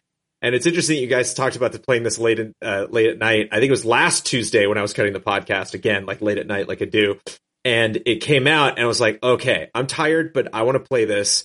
And I like get through the little tutorial area, and then get to my base, and they're like, your inventory's full. Go drop off your items. And I'm like, okay, where do I do that? And they're like, you do that at this thing. At thi-" And so I go up and I drop it off and I like go into my items and press the button to drop it off and like it doesn't do it. I'm like, how do, wait, is it here? And I gave that like five to 10 minutes to be like, where am I? You know what? I'm done. I was like, I like, I think when you have survival games, that first half an hour needs to be a lot of fun. Like you need to very, you need to like get me buried into this thing and set up a really strong base for the base, like a, like a concrete, you know, uh, that everything else is built upon. So that when things start getting tough, I'm addicted to it now. Like now I care so much about these people that I'm supporting and this base that I'm protecting because I got off on the right foot. And now it, well, now everything's going wrong and systems are breaking, but I at least understand what I'm supposed to be doing. And this seems like the kind of game where it's like, I'm sure the developers have a lot of fun because they know everything about this game. And so they can start a playthrough and start kicking ass right away. But if I'm just being introduced to this and I'm just sitting there staring at a menu being like, okay, what if I move this over? It's like, this guy's hungry. It's like, tell that guy to shut up for five seconds because I'm, j- I have no idea what I'm doing, you know? And it's like, and yeah, they don't they don't ease you into that. I feel like th- that was another issue I had with the game is yeah, there, there wasn't that nice like build up to like oh things are are getting hairy and there's a lot of things going on. It was just like here's the deep end of the pool, enjoy. Yeah. Um, and because it's just like, oh, not only do you need to manage the resources, some asshole came and stole a bunch of your stuff, and then like, oh, I'm radioing you from this stupid house over here, and I want you to come help me, and I'm like, I can barely help myself at this point. You're gonna need to take a seat. Yeah. And it's like what you said, Britt. Like, I have so many games to play, and I'm sure I would maybe get better at this if I like put in a couple hours and then maybe restarted and and, and did those first two hours again, and I could like get a much better momentum. But like, I don't know if I want to be frustrated when I'm playing a game right now. I don't know if I want to feel stupid. Yeah. No, just play something else that challenges me in a smarter way. It's like you said too, Brandon. Like I see the potential there, and I see there's like a little, a few little tweaks that I'd like to make personally for my ideal State of Decay two game. You know, um, for one, like I wish Jason could manage my base with me, but instead I have to manage it all on my end, and he can't really participate in that. Um, I also wish. You know, once you clear out like a house or something, it doesn't get taken over again because a new infection pops up, you know, and that, that sense of completion and making progress is lost. And then I also know, I think Andrea, you were there when, uh, gosh, Jeff, he was the guy helping us with our demo, said the biggest base that someone was able to manage is like 12 people or 13 people or something like that. Um, and to me, it's like, I just want to keep adding people. I want to build bases. I want to build turrets and I want, you know, I had different idea of more of like a tower defensey kind of base and this isn't that. Um, and it, the potential's there, but it's just with all these bugs and, and technical issues, I just, I just can't right now. And it Well, sucks. I think even if the if the I can't remember what the currency is for getting outposts. What do they Reputation. Like reputation. Like even if if maybe like you got that a little bit They more dri- or they faster drip because feed like that shit to you. yeah. yeah exactly because I'm like okay I have like three outposts at this point and like but they're all you know I'm just like okay I feel like I'm not making any progress. I think that's the problem with the game is it's not giving me a good enough reinforcement of like look you've been doing like you it's made a difference. I don't feel like I've made a lick of difference in the hours that I've played. Yeah, and I know some people love that about this game, but for me personally, it, it feels it's too stressful. It's not. I'm not. It's Yeah. not. Yeah. It's not Yeah. fun management. It's like Busy I- work. you really It's chores. It is chores. work. Yeah, and it's work and it's chores, and I know some people love that, but I just don't think this is uh um, the game for me right now. Are- Maybe I'll make improvements who on the you, though? line, Who are you and I'll hop back there? into it. But I love this chores and I could busy have work. seen myself like being more into this when I was younger, but at this point of my life, like I don't play video games all day No. every day. So the ones that I do play, like I want to have a fun time with, like feel good. yeah. Precisely. Yeah. So I. Yeah. So I think you need to let this one go, no, I Andrea am. Rene. I am. I haven't picked it up Yeah. since um after after Steimer and I's play session and my late late night early morning uh foray into it. I decided I was like, you know what? I think it's time to just uh, call it on uh, State of Decay uh, until they make some dramatic technical changes. First and foremost, the bugs have got to be fixed. They are, as I said last week, and will reiterate, are unacceptable, inexcusable, and dare I say, dare I say, at the risk of offending some people I know in the industry, a little embarrassing uh, for a first, Yeah. for I a don't know that I don't know for that a they're first embarrassing. party game that's for like the first party, but it's not. It's like it is, but it isn't. It's like it's not like a Sony or not a Sony. Wow, Sorry. it's not a Sony. No, you're not wrong, Simon. It's not no, Sony. no, no, no, I meant to say not a Sony owned studio, but I meant to say Microsoft. I Like they don't. Anyways, point being, I want to say a positive thing about the game, and that was the achievements were real good, oh and I they were popping like can. That was the one That's element of backhanded progression they were giving me was the achievements. There was a lot of achievements, was like, true. okay, this feels good, no. It, but the rest of it not. So No, and I think uh, you know you t- you ladies talked about this last week. By the way, phenomenal episode with Kimberly Wallace of Game Informer. That was really really fun to listen to. Um, coming off of Sea of Thieves, and that launch was I don't want to say botched, but it just wasn't ideal. And now you know State of Decay two, the other one, the other exclusive title that Microsoft is like, hey, look at this cool thing we're doing, and it's like, oh, it's just I. Again, I want nothing but the best. I want all these games to do well. I want Microsoft to like really get in there and blow our minds and be like, yo, Sony, what up? You got all these awesome things. We got awesome things too. Rah, rah. But it's just not looking super good. I think competition is healthy, but right now it's like there's nothing there. It's just like, haha, lol. Your last two games, now I understand kind of why they're on Game Pass. You know, it makes sense. No, I mean, think, I mean, it's, Ooh, right at the knee hey, pad. we're all, No, you're right. we're all thinking it. It's okay. You're right. And I, and I say that with love, kind of. It's just, oh, I'm calling it like I see it. And You are a very sweet person. I can see you saying that with love. I, I say it with love. Just, you know, you gotta get, just gotta do better. I love you. Do well, but get better. Um, to make sure that this show doesn't go to a record four hours in length, um, I do, I do That's what she want to, um, um, keep moving on and not, not dwell too much on this. Uh, I just want to give one quick shout out to the What's Good Guardians who raided with me last weekend, uh, in Warmind. We did a little Iron Banner. We did, um, a, a little bit of Calus's raid. Uh, we're looking forward to trying out the new raid lair once we grind our way slowly and surely up to light level 370. But thank you, uh, to the crew for joining me. Uh, that was really fun on Saturday. Um, Brandon and I also got the ability to get hands on with Divinity Original Sin 2 Definitive Edition. Now, Britt, now you saw this at PAX. Did you play it at PAX East? No, it wasn't playable there. It was uh, just it just got announced. So Brandon At and I PAX got to play it. Brandon, did you play it at the uh, at the event that day? I did. Okay. So, Britt, I'm going to go through this as quickly as possible because, man, Sure, I, I, will just listen. I'll just I listen. took some extensive notes during the presentation. So, uh, Larian Studios was there. Uh, they, of course, are the developers of Divinity. And, um, this is an indie with air quotes that I'm saying because they talked about how they're an independent developer, but there's 150 people working at Larian and they have 20 years of development experience. Uh, so, this definitive edition is coming to PS4 and Xbox One in August of 2018. Uh, you, of course, like any RPG, can create a character, or you can take on a role of one of the six origin stories an adventure through a land that constantly reacts to who you are, what you are, each with their own stories and often conflicting with one another. Friendships will be tested in and out of combat. So you can play as both the living and the undead. The world reacts to you and who you are, and choices have tangible consequences. Some of the features, um, I think these features are of the of the main game, so I won't go into those. Let me skip those as to what's new. Um, so there is a new journal system that's entirely rewritten journal entries for brevity and clarity, uh, easier to make and track quests, understand what to do and what you've done, uh, to place map markers to better orient yourself, and new party-based inventory system, which is in the definitive edition. Um, God. in content Continue. and modes, there's a revamped third act, which is an additional 40 hours of gameplay to improve upon the 93 Metacritic rating that they got on their PC release.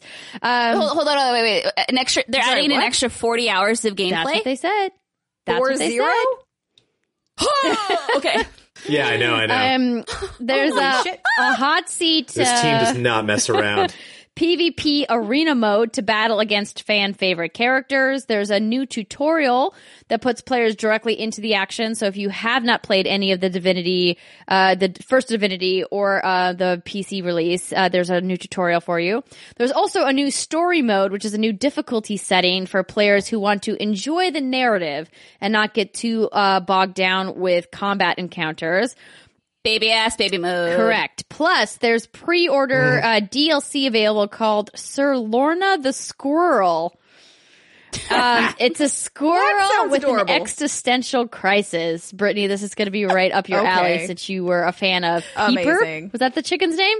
Yes, peeper. Um, and so, uh, and because Larian is such an awesome studio, they are giving the definitive edition as a free update to everyone who bought the game on PC. So if you already own Divinity Original 2 on PC, Isn't that you rad? get all I love of this that. new content that's included in the uh, definitive edition for free on There PC. go. oh my god. But Brittney's yeah. going to get it on PS4 so we can play together. Oh, I'm gonna buy like five. Co- I won't buy five copies. I will buy it for You're gonna buy a copy on every console. So Brandon, no, I. Yeah. Uh, what did you think of your, your playtime? I thought it was great. I thought it was interesting because I didn't play the beginning. I, I when the person in front of me finished their demo, they got up and they were like, "I got past all the boring parts. You want to jump in?" I was like, "Oh, sure." And like, um, I mean, not boring part, but just the, tutorial if you're lengthy, especially if yeah. you're familiar with it, I get replaying the tutorial, you're like, "Okay, let's get off this boat and let's do it." And so it was neat to just kind of jump in and like do everything wrong and just explore areas and. Um, I was picking fights with people. People were yelling at me, you know. um, but uh, um, yeah, I think uh, it, it just seems like such a gift to uh, if you have if you're not familiar with the series. Uh, it fits so well on console. It feel the controls really feel great. It was easy to obviously the the depth of what characters the person in front of me had picked and what abilities and when to use them. Like that's something I would have need to take much more time like to get familiar with. But uh, it just felt really comfortable. It looked great. Um, it seemed like all of the little notes. I think they said 45 pages of improvements. They said when they had like a big grid. The guy made a point to make a very quick presentation. He was like, "Okay, we got this, this, this, this, this. Go play it." And uh, and so it just seemed. It almost seemed kind of like um, something that CD Projekt Red would do, where they're just like so eager to make this game better and not just like we, we've talked in this podcast about a lot of like PR speak, and it didn't seem like a lot of that was going on here. It was just really tiny, minute details that were slowly making the game an already amazing game. Yeah, I thought it was really neat. And, they uh, added some so- little touches. For example, the adaptive music. So you could Yeah, yeah, so you could choose an instrument from a selection of instruments and whenever your character was doing particularly well in battle, this one instrument would be highlighted in the background music of whatever mm-hmm. fight sequence you were in. Like, Just what? like Isn't What? that Kind so of cool? And Yeah. it works really well too. It's really I just, Yeah. I just imagine if like you just a picture of a really stressed out dev team, you know, just really getting into crunch, and like Bill in the back is like, what if, uh, like if I if I liked violin, I could choose like, shut up, Bill, we don't have time. All right, you know, like that's how that's how good this team Yeah. is. You know, that's how cozy they are. It's how much support they're getting from their from their community. That they're like, hey, let's do Bill's crazy idea because we can, and it's a great opportunity to just again already make this game that was was po- so polished and so well done and has so many different branching directions take the story and just make it make it even It better. was interesting for me playing this game So- for the first time because I was not aware that there was like a, a, a turn-based element in, in the combat. And so, cause it's, you know, right away it, it feels a lot like, uh, at, like Diablo in its at first blush, but it quickly once you get into it is not Diablo in any way, shape, or form, right? Like it's just got that isometric top-down RPG feel to it uh, for people who have played that kind of a game. And but the battle system and the way that the uh, the combat works is something I even with the playtime that I had, I still didn't quite get the hang of it. But towards the end of my play session, I was like, okay, I can see how people like Brittney have really just like sunk a hundred hours into this game and, and really kind of immersed yourself in this world and, and with these characters. And I would really love to try it in co-op. We didn't get the opportunity to play together uh, at the event that we were at, but as Brandon said, the game looks great and it plays great and clearly translating something as complicated as a, an action RPG like this that has multiple key prompts on a keyboard into console can sometimes be challenging for developers, but I think Larian did a really nice job oh, and yeah. I'm looking forward to, to checking it out. I am so happy. I just can't get over that 40 hours of extra gameplay. That's un, oh my God. I was already excited, but fuck. Yeah, if you played it on PC, it's nice that this is also good for you. Yeah. You, it's not like in a kind of an announcement you're just going to tune out of because you're like, oh, great, PS4 people get a better version. It's like everyone does. Everyone, you know, if you've played a bunch or none at all, Yeah. win, win, win, win, win, win, win. Uh, Steimer, I need to, I need to come up with a name for your finger. Cause I feel like it makes many cameos. Stickly. Sickly. The, the, no, I was just laughing to myself because I felt like Andrea literally just admitted she wasn't listening to it all when you would talk about Divinity Original Sin back in the day. Because you were like, I didn't know about the combat. I'm like, really? Because Brittney No, no, no. But no, about my listen. point, no, my point, Steimer, was people can talk about turn-based combat, but as somebody who does not play hardly any turn-based combat, like it's just it's just not my thing. I I only play games with turn-based combat when I'm forced to play them. Like when Alexa Ray was like, "You must try Final Fantasy IX on PS4," and I was like, "What? What? What is this?" Um, and so when I said that I don't, I didn't understand it. It wasn't like I wasn't listening to what Brittney was saying, but like a lot of combat systems in video games, you don't understand really how it works when someone explains it to you until you play it for yourself. I feel like that's a fair thing to Got it. That is fair. It was just the, I think like the wording that you had said came off a little differently to me and I, I just chuckled to myself. That's all. Also, how could I not have listened to her? She talked about it ad nauseum for No, months. I know, but she talked about it a little, you know, like a lot. So I wouldn't blame you if you tuned out a little bit. Hey. hey. I love you, Brittney. Yeah, I love you and Stickly too, Steimer. Okay, Dick Stickly. what what's that? Stick Stickly, the little popsicle Stick stick. Stickly from- Nickel, was that Nickelodeon? Yeah, from Nickelodeon. Never mind. Nickelodeon, Someone out there. right? Yeah, yeah. All right. Well, I'm going to okay. wrap this segment up. We'll have to talk about PixelJunk Monsters next week after I get a chance to play it. Oh. Sorry, Brandon. Oh. Sorry, Brittney. Um, No, it's all good. Just tell me one thing, one word. Is it as amazing as I'm hoping it's going to be? Jolly. Jolly. Jolly. Jolly. it's good. It's very fun. Dancing. Jolly good show, Gum. I had a lot of fun. Bill- Okay, great. Um, all right, ladies and gentlemen, we're going to take another quick break because uh, we know this is a long one. Thanks for sticking with us. But when we come back, we got to talk to Brandon Jones about what's happening over there at Easy Allies. So uh, Don't mess. Don't. We don't need no easy A talk when we can talk about pixel Yeah, we're junk. I- dancing Okay, to like well, we'll raise talk- the towers right now. I want to talk about how Easy Allies. is Perfect. We'll do it right after the That's what I break. We'll be right back.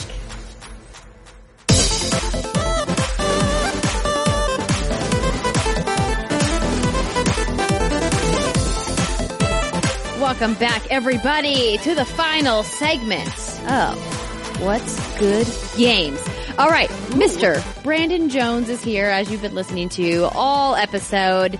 Um, we wanted to, we will talk about Pixel Junk Monster Monsters too, about how Easy Allies is playing it. But um, I wanted to, uh, most of the people listening and watching to the show do know about the allies, but for people that don't, could you just um, Thank could you. you just give a brief rundown of, of who you guys are and what you guys do? Because I think what you guys do is pretty fucking awesome. We are total of nine gentlemen with from various ages and walks of life uh, that uh, have interests in many, many different uh, genres of video games and films and uh, manga and comic books and TV shows and stuff like that, but primarily games. And we try to keep our offerings on YouTube and Twitch as diverse as possible. We uh, have been known to build Gundams and Legos uh, on Twitch. We do uh, our group stream on Tuesday nights. We have a big podcast. Um, we have a couple of the podcast movie podcasts. One that's our main podcast is more news focused, um, but we also do reactions to major events when they happen. Um, uh, that's most of what we're going to be doing during, during E3 and all the press conferences and everything. Um, and if you are familiar with GameTrailers, as if that's a name that pops up in your brain, um, I think as we move f- further from that, I think that was one of the biggest developments this year at, at Judges Week, where I was like, "Hi, I'm Brandon from Easy Allies." I'm going to leave it at that. you know, it's like before I'd be like, "We used to be GameTrailers." Like, oh yeah. And so um, I think we're a little more awareness now as we uh, meet more people to get more familiar with our new entity. But we used to be GameTrailers, pretty much the exact same crew uh, from GameTrailers.com. Um, now at Easy Allies, but we, much like you and a lot of other successful enterprises in games, uh, are crowdfunded uh, through Patreon, and uh, that has. I've been in this biz for a very long time, and it is now totally new thing. And it's like we're we're we're we're uh, kind of rewriting the rules and discovering new ones, and and uh, kind of molding this whole thing to, to what we want it to be because of the support that we get, which continues to amaze us. I think by now I, I thought I'd get used to it, but it still blows me away. Uh, the generosity of people um, and uh, the support that we get is pretty pretty dreamy. So lucky to have the job I do. No, it's well, you guys put out some great content, sir. Thanks, Brett. Yeah. You guys do too. I love that everybody just has their own style and voice, um, and um, uh, the, the, with the support that we get and the, the way that we can operate the businesses that we have, allow us to be ourselves. And so I, find with our community, it's kind of like this this endless loop of gratitude where we're like, "Thank you so much for supporting us," and like, "Thank you so much for doing content." It's like, "Well, we couldn't do the content. Let's just support you." It's like, "Well, I support you because you do the content." We're like, "Let's both just shut up and enjoy each other and stop," you know. like every time we have a meetup, it's like we got to get through 20 minutes of that before we can finally be like, so what have you been playing? Or where are you from? Or what do you do? I un- I understand that because it's when when you talk to when you talk to people, you know, it's sometimes it's hard to just say thank you, and it's it's a it's an interesting dynamic when we get to meet people for the first time. And, you know, at, at meetups, I know that the allies do meetups, and we've had a couple of meetups for What's Good. Our last one at PAX East had such an amazing turnout, and getting to meet people that we interact with, you know, on Facebook or in YouTube comments or on Twitter, and like putting a face to that like that on screen persona um, is always such a fantastic moment to be like, hey, you're a person that listens to the show and supports what we do. And there's such an amazing sense of uh, camaraderie is maybe a good word to use there ab- a- around that about like uh and also a sense of like like appreciation this idea of like wow it like means so much to us as creators that people listen to our show and not not just listen but go one step further and you know help financially support the kind of content that we're making because it's it's hard. You know, Brandon and I have been making content in video games for a long time. And Brandon, you've been doing it, you know, like GameTrailers was really a giant innovator in the space. I mean, you've really seen trends come and go over your time, you know, making video game content. What to you has really kind of stood the test of time? Um, boy, I don't know. I think that's the great thing about it is you can't. You, there's no game. Even YouTube is kind of now kind of taking a back seat to streaming. You know, that I think that's. I think that for me is kind of the most exciting thing about where we're at right now. I see the most potential in um, uh, doing really fun stuff live. And uh, it, it was only I remember like back at GT when Ustream and Twitch first came out, and we were dabbling in that, and that seemed like so scary and so weird you know, like seeing a chat going and, and, and now it's like, I can't live without it. It's so much fun, you know, to have that direct communication and that direct relationship with the communities. And so my wife is an actress. She does a lot of improv stuff. And so it's exciting to see HyperRPG and, you know, um, uh, uh, of course, um, oh my God. Hello, uh, Felicia Day's Geek and. Sundry? What is the, to, Geek and Sundry. Geek and Sundry, duh, uh, and and uh, you know, Critical Role, and all, you know, like, and just this kind of merging of Hollywood and uh, uh, this gaming community to create stuff that has has this product, you know, this uh, a production value of you know something you might see on television, but has it's much more personable and approachable, um, and uh, it, and and is kind of at its best when it fails, you know, and when things don't go perfect, you know, and I think a, a lot of people are very attracted to that uh, and just kind of breaking down that fourth wall of entertainment and really getting to know their entertainers. And so that that's what was crazy for me with crowdfunding is seeing people spending like more money on us than they would on something like Netflix and being like, we are not at all like on the level of a lot of this other entertainment that I enjoy. And so uh, I think what I've I've keep coming back to more and more in the current climate is that attachment that people are like, yeah, I'm, I'm really into Game of Thrones and I'll pay a, a, a I'll pay you know a, a, top dollar to enjoy that type of entertainment, but like I'm not going to be on a first name basis with the creators of that show or the cast or the writers.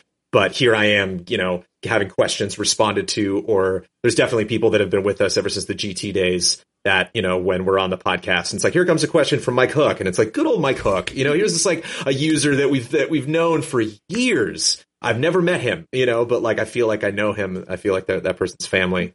And so it's that the one thing, Andrea, from doing content for this long is like there's just never been a constant. There's never been one thing that we can go back. I think reviews might be that thing that we started doing video reviews in 2006 and like we've gotten better at them, I think, but we're still kind of doing the same format. And so I think that'll always be our bread and butter is uh, play a game, write a script, I'll voice it. One of us will cut it and, you know, spit one of those out, Do you move on to still the next voice one. all of the reviews? I do, and what's the best is people think I play all of them too, and I am. I'm not going to be the one to dissuade people from that opinion. It's like, yes, I do. I played Persona Five played and that shooter game. simultaneously. it's rough. It's a hard job. So, how many different shows do you have? I should have that. no, number you don't. on I understand you have a know. ton, but like a ballpark. Twenty something, yeah, probably. That's freaking awesome, Wow. dude. Um, we have we have four different podcasts.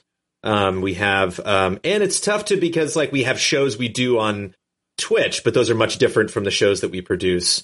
Um, and we have like a retrospective series. We have reviews and previews that we do. Um, we have like we, one of the things we've tried to do more is package our preview coverage into different types of formats. So we have uh, a series called check uh, called checking out, which is like we don't have time to play this, but let's do like an hour stream and then take that hour stream and kind of accordion that into like ten minutes. So you can just sort of get a real quick vibe of us being like, "Whoa, this game's fun. Okay, I will never play that again because there's just too much stuff." But maybe you can get the vibe of like that seems like something I would enjoy.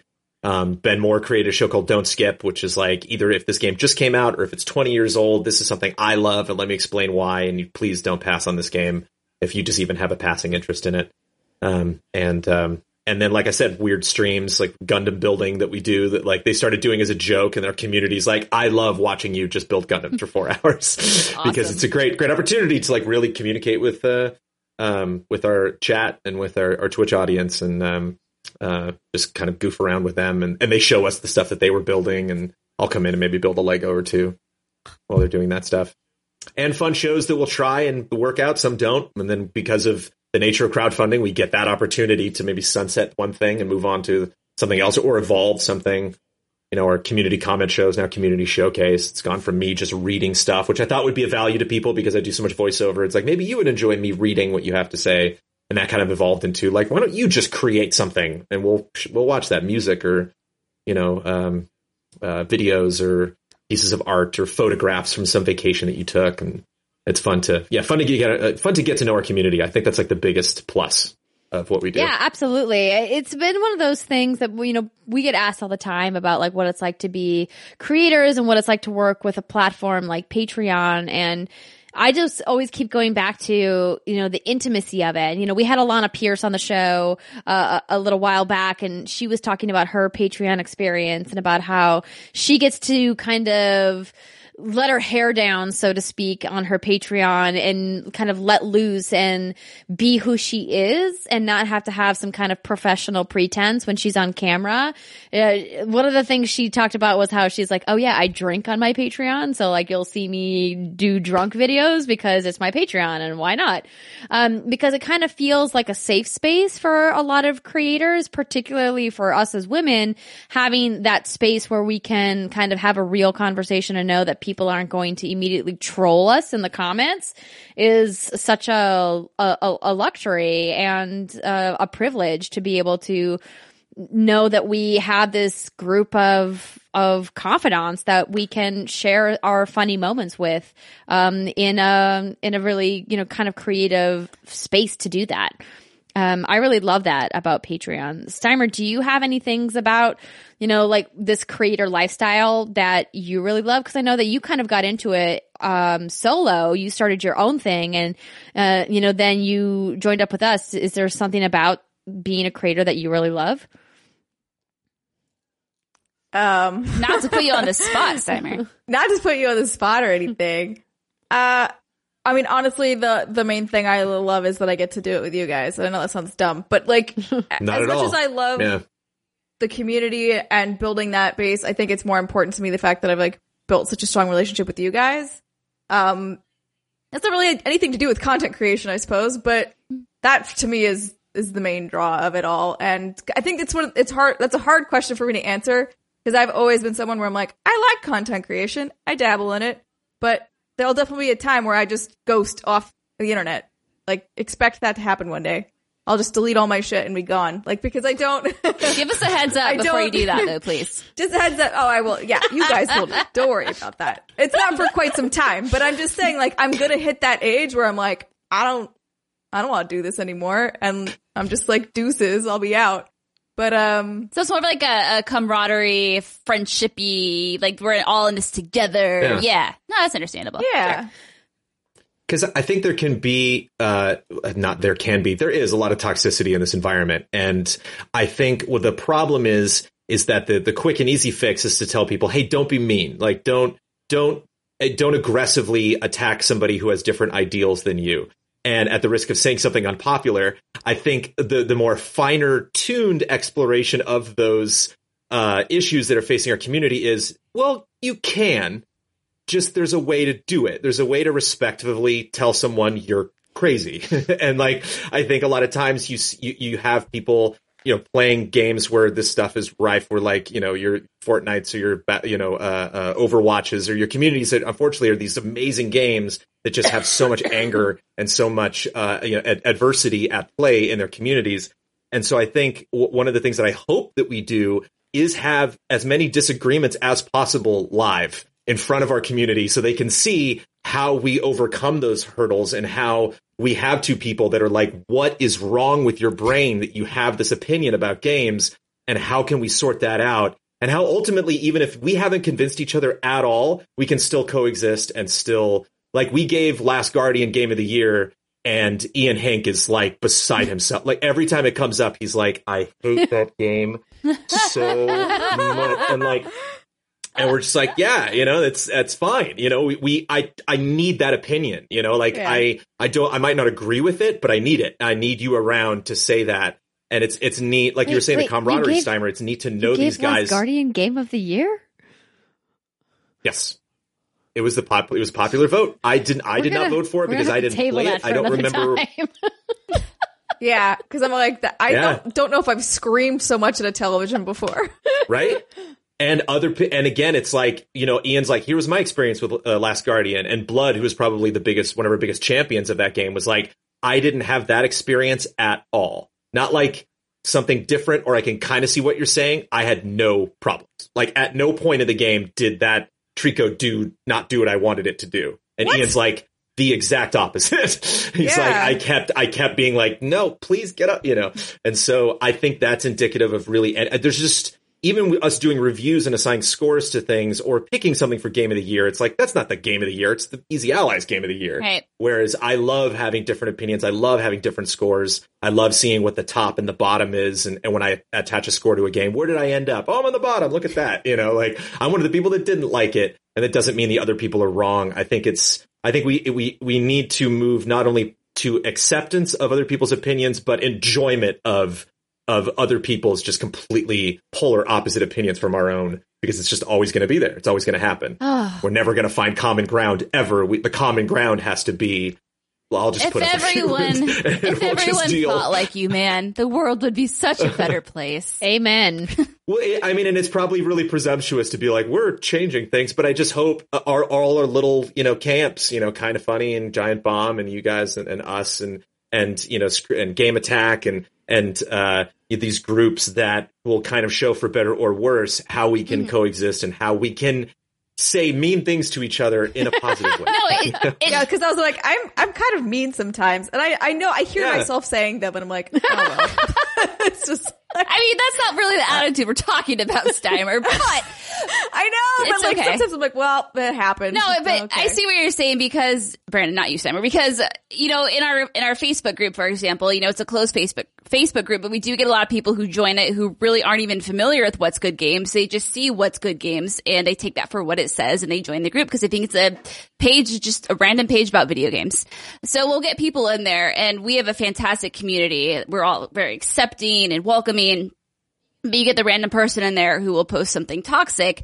And what I love about our community is that people don't jump down their throat. They're constructive. They're saying like, Hey, you know, you're allowed to have that opinion, but here's a constructive way to look at it because we've built such a wonderful community is that then that person becomes a fan of ours and a fan of the show and a fan of the community because they've learned like, oh, I think, you know, some people just don't know how they come across on the internet, but if you can teach them, there's a constructive Yes. way to have your comments. You can feel the way you feel and I'll respect your opinion, but you just have to be careful the way it comes across. And I, I agree. It's, it might be a small change, but I think the communities that we've built are making those changes.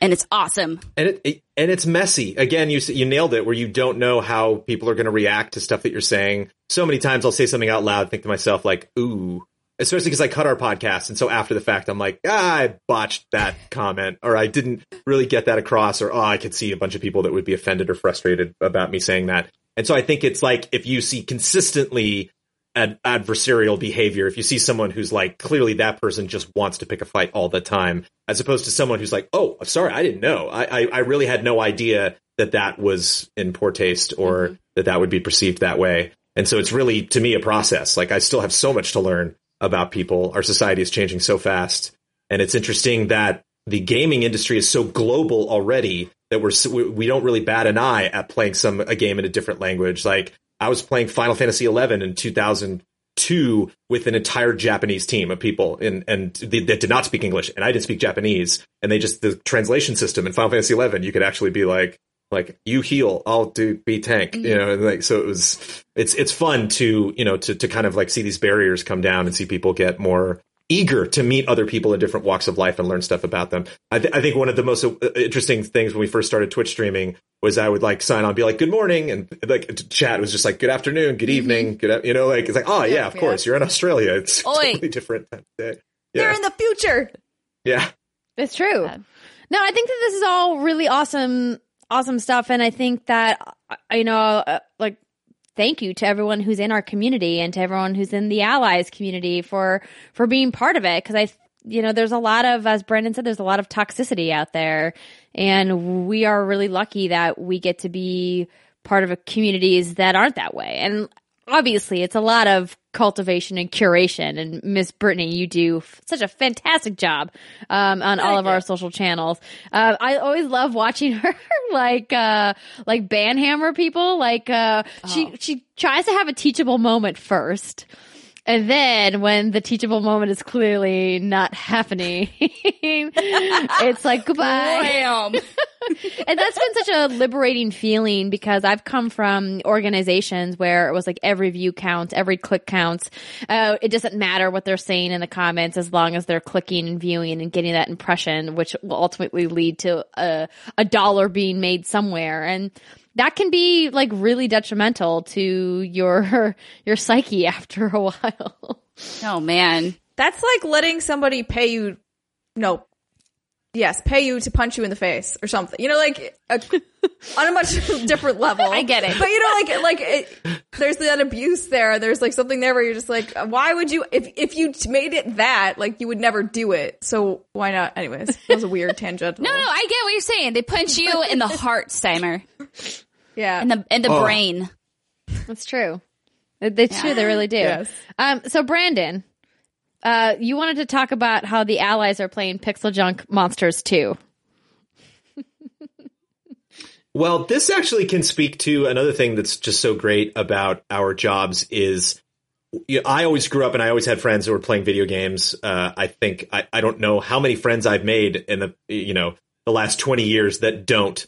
It always just kind of like it, it's interesting where I'll see somebody at a party and I'm like, "Do you play games?" I don't know. They're like, "No, not really." And it's like, "Well, I'm going to talk to you about them." So sorry, um, but well, that's my one party neat. trick. So I'm gonna. so it's, it's neat to experience a game like PixelJunk that just comes up in conversation. And I'm like, yeah, I'm familiar with the name PixelJunk, but uh, on our, I was on Ben's podcast Frame Trap, and he's like, Jones, you like tower defense, right? And I was like, yes, I do. he's like, I played this really fun game. You should check it out. I'm like, I will. And then we get to, you know, there's obviously the extra encouragement that not only am I going to play this game and enjoy it and I can talk to my friends about it, but my friends are also my coworkers. And, you know, the next time I'm on a podcast or on the show like this, I can talk about my opinions. So it is kind of like work that like, oh, I really need to get that third rainbow for work. like, no.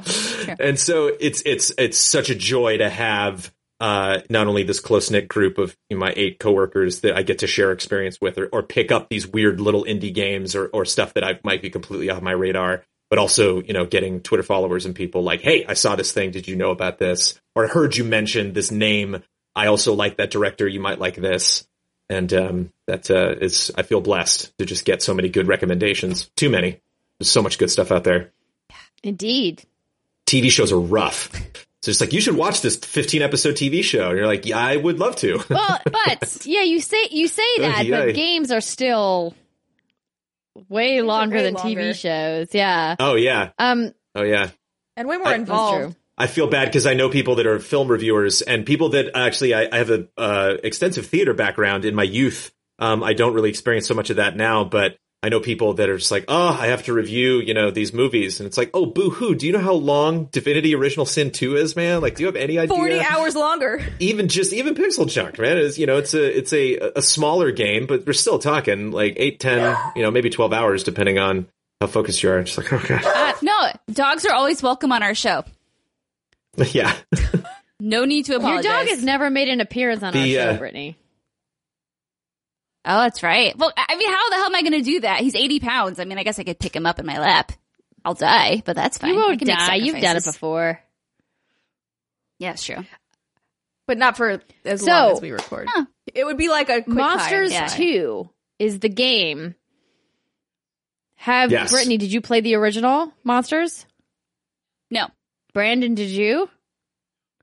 Oh no my not at all i think it was v uh, it was psp and Yes. ps3 right I've played other PixelJunk games, but I don't think I played Monsters. I played definitely pay, played Pixel You Junk guys. Shooter. No, how This game. how I learned about it was that we were watching. Jason and I were watching. Gosh, oh, duh! I can't believe I just spaced on the name. Er, Kinda Funny games daily. God, I get. I was like, what was that show again? My show? it's been, it's been a long show. Anyway, and then I think you guys were going through the upcoming games, and you said PixelJunk Monsters 2, and he freaked out because he played PixelJunk on PS3, and he was like, "Oh my god, we gotta play this!" And so we did. That's why I played it.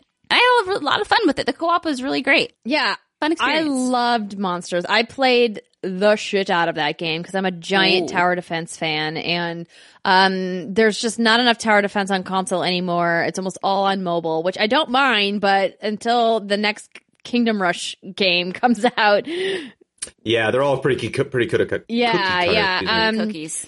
So Mm, Miss cookies Steimer's do like, Cookies I'm good. hungry.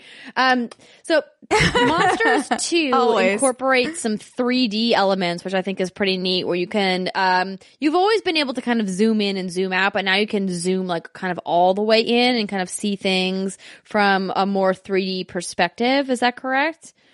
Um, and And that doesn't necessarily have like gameplay benefits beyond like getting elevation ideas. so You can tell like, oh, that that tree is really high up, so that'll if I put a tower up there, it'll have a little bit more range and see more. But you can also kind of tell just from look, you know, looking top down. I think it just it feels like I'm in a model. You know, it feels like it's like Beetlejuice when they're like actually on in the town running around. Kind of has that vibe.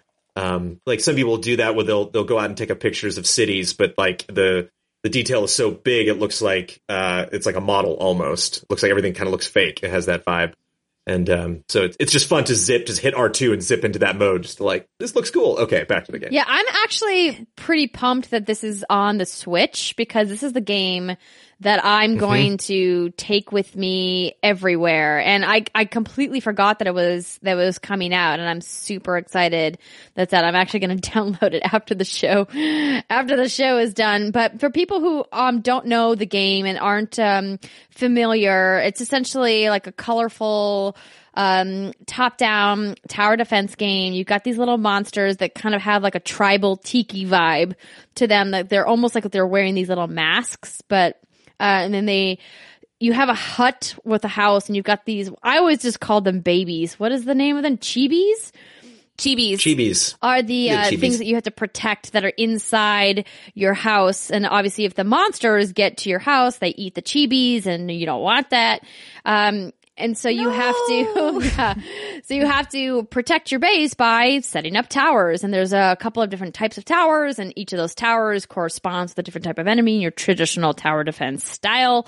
Um, and so the fun part about the game is kind of figuring out which different terrains are good for which towers and you know how fast the towers work with the enemies and you know like the the goodness that you get from a, a tower defense gameplay loop it's it's just good The- yeah, the the biggest change from other tower defense games that I've played because I'm like quite prolific in the genre is uh, where your character is is very important. It's like the main, it's like a backbone of the experience. Where like some games, like you brought up Kingdom Rush, have like heroes. So it's like, oh, I have my hero character and I can tell that person where to go. But then that person might just fight autonomously, or maybe I'll tell them like when to use specific moves or like move them out of danger when their health is low. But then just by tapping stuff on like mobile or by clicking it with the mouse and keyboard, I'm going over here and setting up those towers where like you can only build stuff when that hero physically goes over and builds it. And like you can only upgrade towers when you physically go over there and either spend crystals or like stand there dancing and like upgrade it over time. And like as they go up in level, like that little, that meter will go more slowly.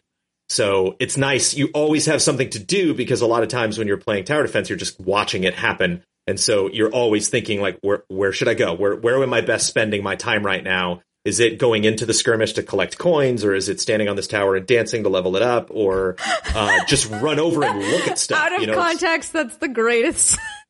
Yeah, just, just that standing sense, on like, this tower and Yeah, that's dancing you to do. Do I want it up. coins or they, da- dance? dance What on do the I want? towers No, I know, but it's just like if you didn't know this game and he's just you're just like hearing that for the it just I don't know. Mhm. It's a funny Mhm. image.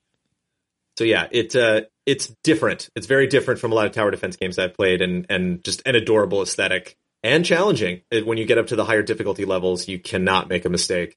It's frust- It's a little frustrating to put forty for like forty minutes into a mission, and then like the second to last wave, they're like, "Oh, by the way, that little path up there, forty flying Yeah. dudes." You're like, "I didn't yeah know." and then you have Damn to do it Like, all over back to the drawing board. again yeah it's it's Yeah. frustrating But then I do and have fun. Yeah. So I don't know what that. I like about- how you can customize your tiki man with different masks and shells. I didn't know that that customization was an option this time around.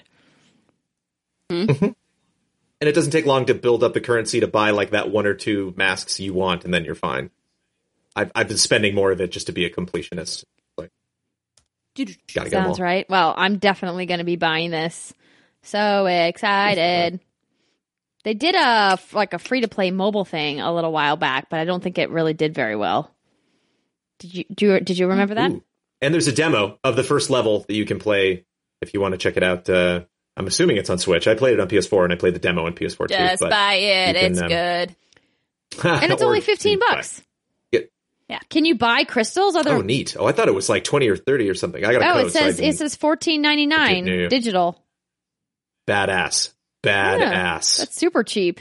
that is a Um, can you buy? Are there other uh, price microtransactions? Can you buy game. crystals? Damn. nope. Wow, I think that's the only time someone's like, Damn. shoot. There are no microtransactions. Sometimes it's nice to speed up things. Okay. Generally, I don't. I don't like ri- it when. I, I I'm right don't with like you, it Rene. when the gameplay loop is dependent on it. Right. Like if you take like a tiny tower, for Right. example. But when there's Mhm. like a, this little element that you're like, this is a kind of a pain point for me. Can I make it go faster? That would I would Yeah. Can I make this I- go yeah, away I with would, money? I would pay to make it go away. Um, well, Brandon, this has been really fun. Um, you should come back again sometime. Yeah. Um, Yeah. we're gonna see you at E3. We'll high five at some point. I know that you guys Mm-hmm. are doing streaming from your studio, right, for most of it. yeah. Which is not close to downtown. no, but so you're gonna be around the show floor at least at some point. Yeah, heck yeah. gotta play, gotta play those games. with bells on. E3 is the best. E3 is Christmas every year. It's my favorite. It's my favorite part of this job every time. It's the most stressful, painful part of the job as well. so worth it. But it is just so awesome on so many fronts, and there's so many games. There's so many embargoes that have yet to lift, Andrea, from Judges Week. And I'm just like, ah, I can't wait I to talk about that game. And um, so many cool things that are like rumored to be there, and so many. So we've had so many leaks, but I just don't care. It's still like I can't wait to see so much of this. Yeah, stuff. I was supposed to be on. Hmm. Um, so we did our E3 predictions as pre- as called by a Magic Eight Ball. If you guys missed that episode, I highly recommend you take a look at it. We're going to be keeping Nice. a tally mark as to what comes true and what doesn't. But I was supposed to also do the Kinda Funny games cast E3 predictions, and I told Greg and Tim, I was like. I gotta bow out. I can't do it. I've signed too many legal documents mm-hmm. saying I've seen things that I can't talk about that I can't do. I can't do any more prediction shows because I know so many secrets. But Yeah. the good news is, is that despite the fact that I know some of what's coming down the pipeline and some of it is really fucking cool, you guys. There's still so much more that is a, an unknown, and that's what I love about this job too, Brandon. And it's like we've been doing this for a while. Brittney's been doing it a while. Steimer's been doing it a while. We know lots of people in the video games business that have been in this business for what feels like a hot fucking minute. it's been a hot fucking minute. it, it was neat to it was neat at Judges Week to reconnect with um you know Jeff Mhm. Gerstmann um and you know some other people uh from um uh that have been Yeah. to every three like Ben Silverman wow. uh, over at Yahoo, uh, he was just uh, tweeting the other Yeah. day about uh, how painful it is to make E3 appointments, and I was like, "Oh, Ben, you haven't gone full jaded journo, have you?" And then some people were like, that. "Oh yeah, it must be hard to drink free drinks while playing video games and getting paid." It's, oh, woe is you. And he was like, "Yeah, man, those Coronas, you can only drink so many of them." And I was like, "You motherfucker." oh man. Um, No, it, that's something I've noticed too. Uh, is I feel like sometimes people think it's the cool thing to bitch about E3. Yes, E3 is stressful and it's a lot of work, and you will go a little crazy. But I think at the end of the day, if you don't love it and you don't enjoy being there and doing it, maybe the industry just isn't for you, man. Just- or maybe this isn't for you. Yeah. Whatever. Just Goodbye. I don't know. It's just one of my pet peeves.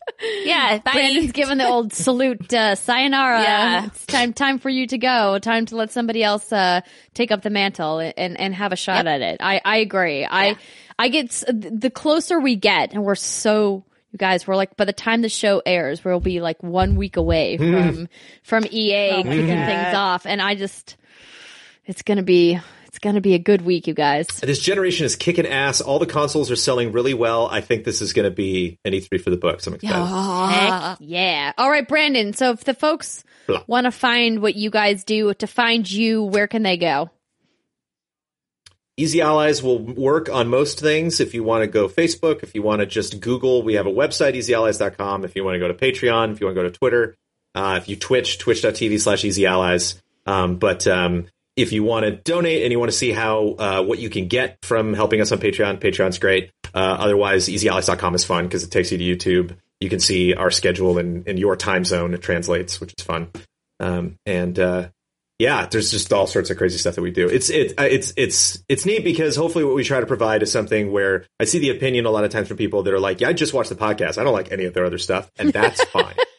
like you don't need to absorb it all. Like you can just maybe find that one show. Um, we have a tabletop show. We play D and D. Like to a lot of people, like that's their show. That's the only thing that they watch, and they just enjoy that crew and their adventures that they go on. So hopefully you'll find something. I, I would be I would be surprised if if they didn't. Um, I personally am a fan of the Huber hype. Um, especially around E3, he's still got some of the best reactions, if not the best reactions in the business.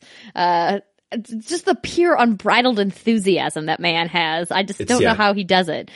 Um, but thank you so much for for coming on the show this week. Uh, you are wonderful. We look forward to saying hi to you at E3 and connecting there again. EasyAllies.com if you guys want to check out what they do. And don't forget um, that we have a bunch of new Patreon changes that rolled out since it says it is now the month of June. So if you guys want to, I know, my right? God. If you guys want to see all of those, if you The missed fear. the anniversary stream and didn't get those details, uh, again, patreon.com slash what's good games. I know I said that this episode was brought to you by, uh, uh, our Patreon and I never actually did a full spiel on it, but you guys have heard us talk about it. If you guys like what we do and you want to support us, just a one buck a month will get you access to our brand new exclusive vlogs, which are on our Patreon. Plus, of course, we've got other cool stuff. You can get the postcard, you can get a signed Polaroid, you can get secret segment. Check it out. Patreon.com slash what's good games. All right, everybody, that's going to do it for us. Congrats on the Now that we anniversary. have crossed, Thank cracked you. the three hour mark. Woo! Have a great weekend, everybody. We will be I'm back proud. next week with a special episode heading into E3. Take care. We'll see you next time.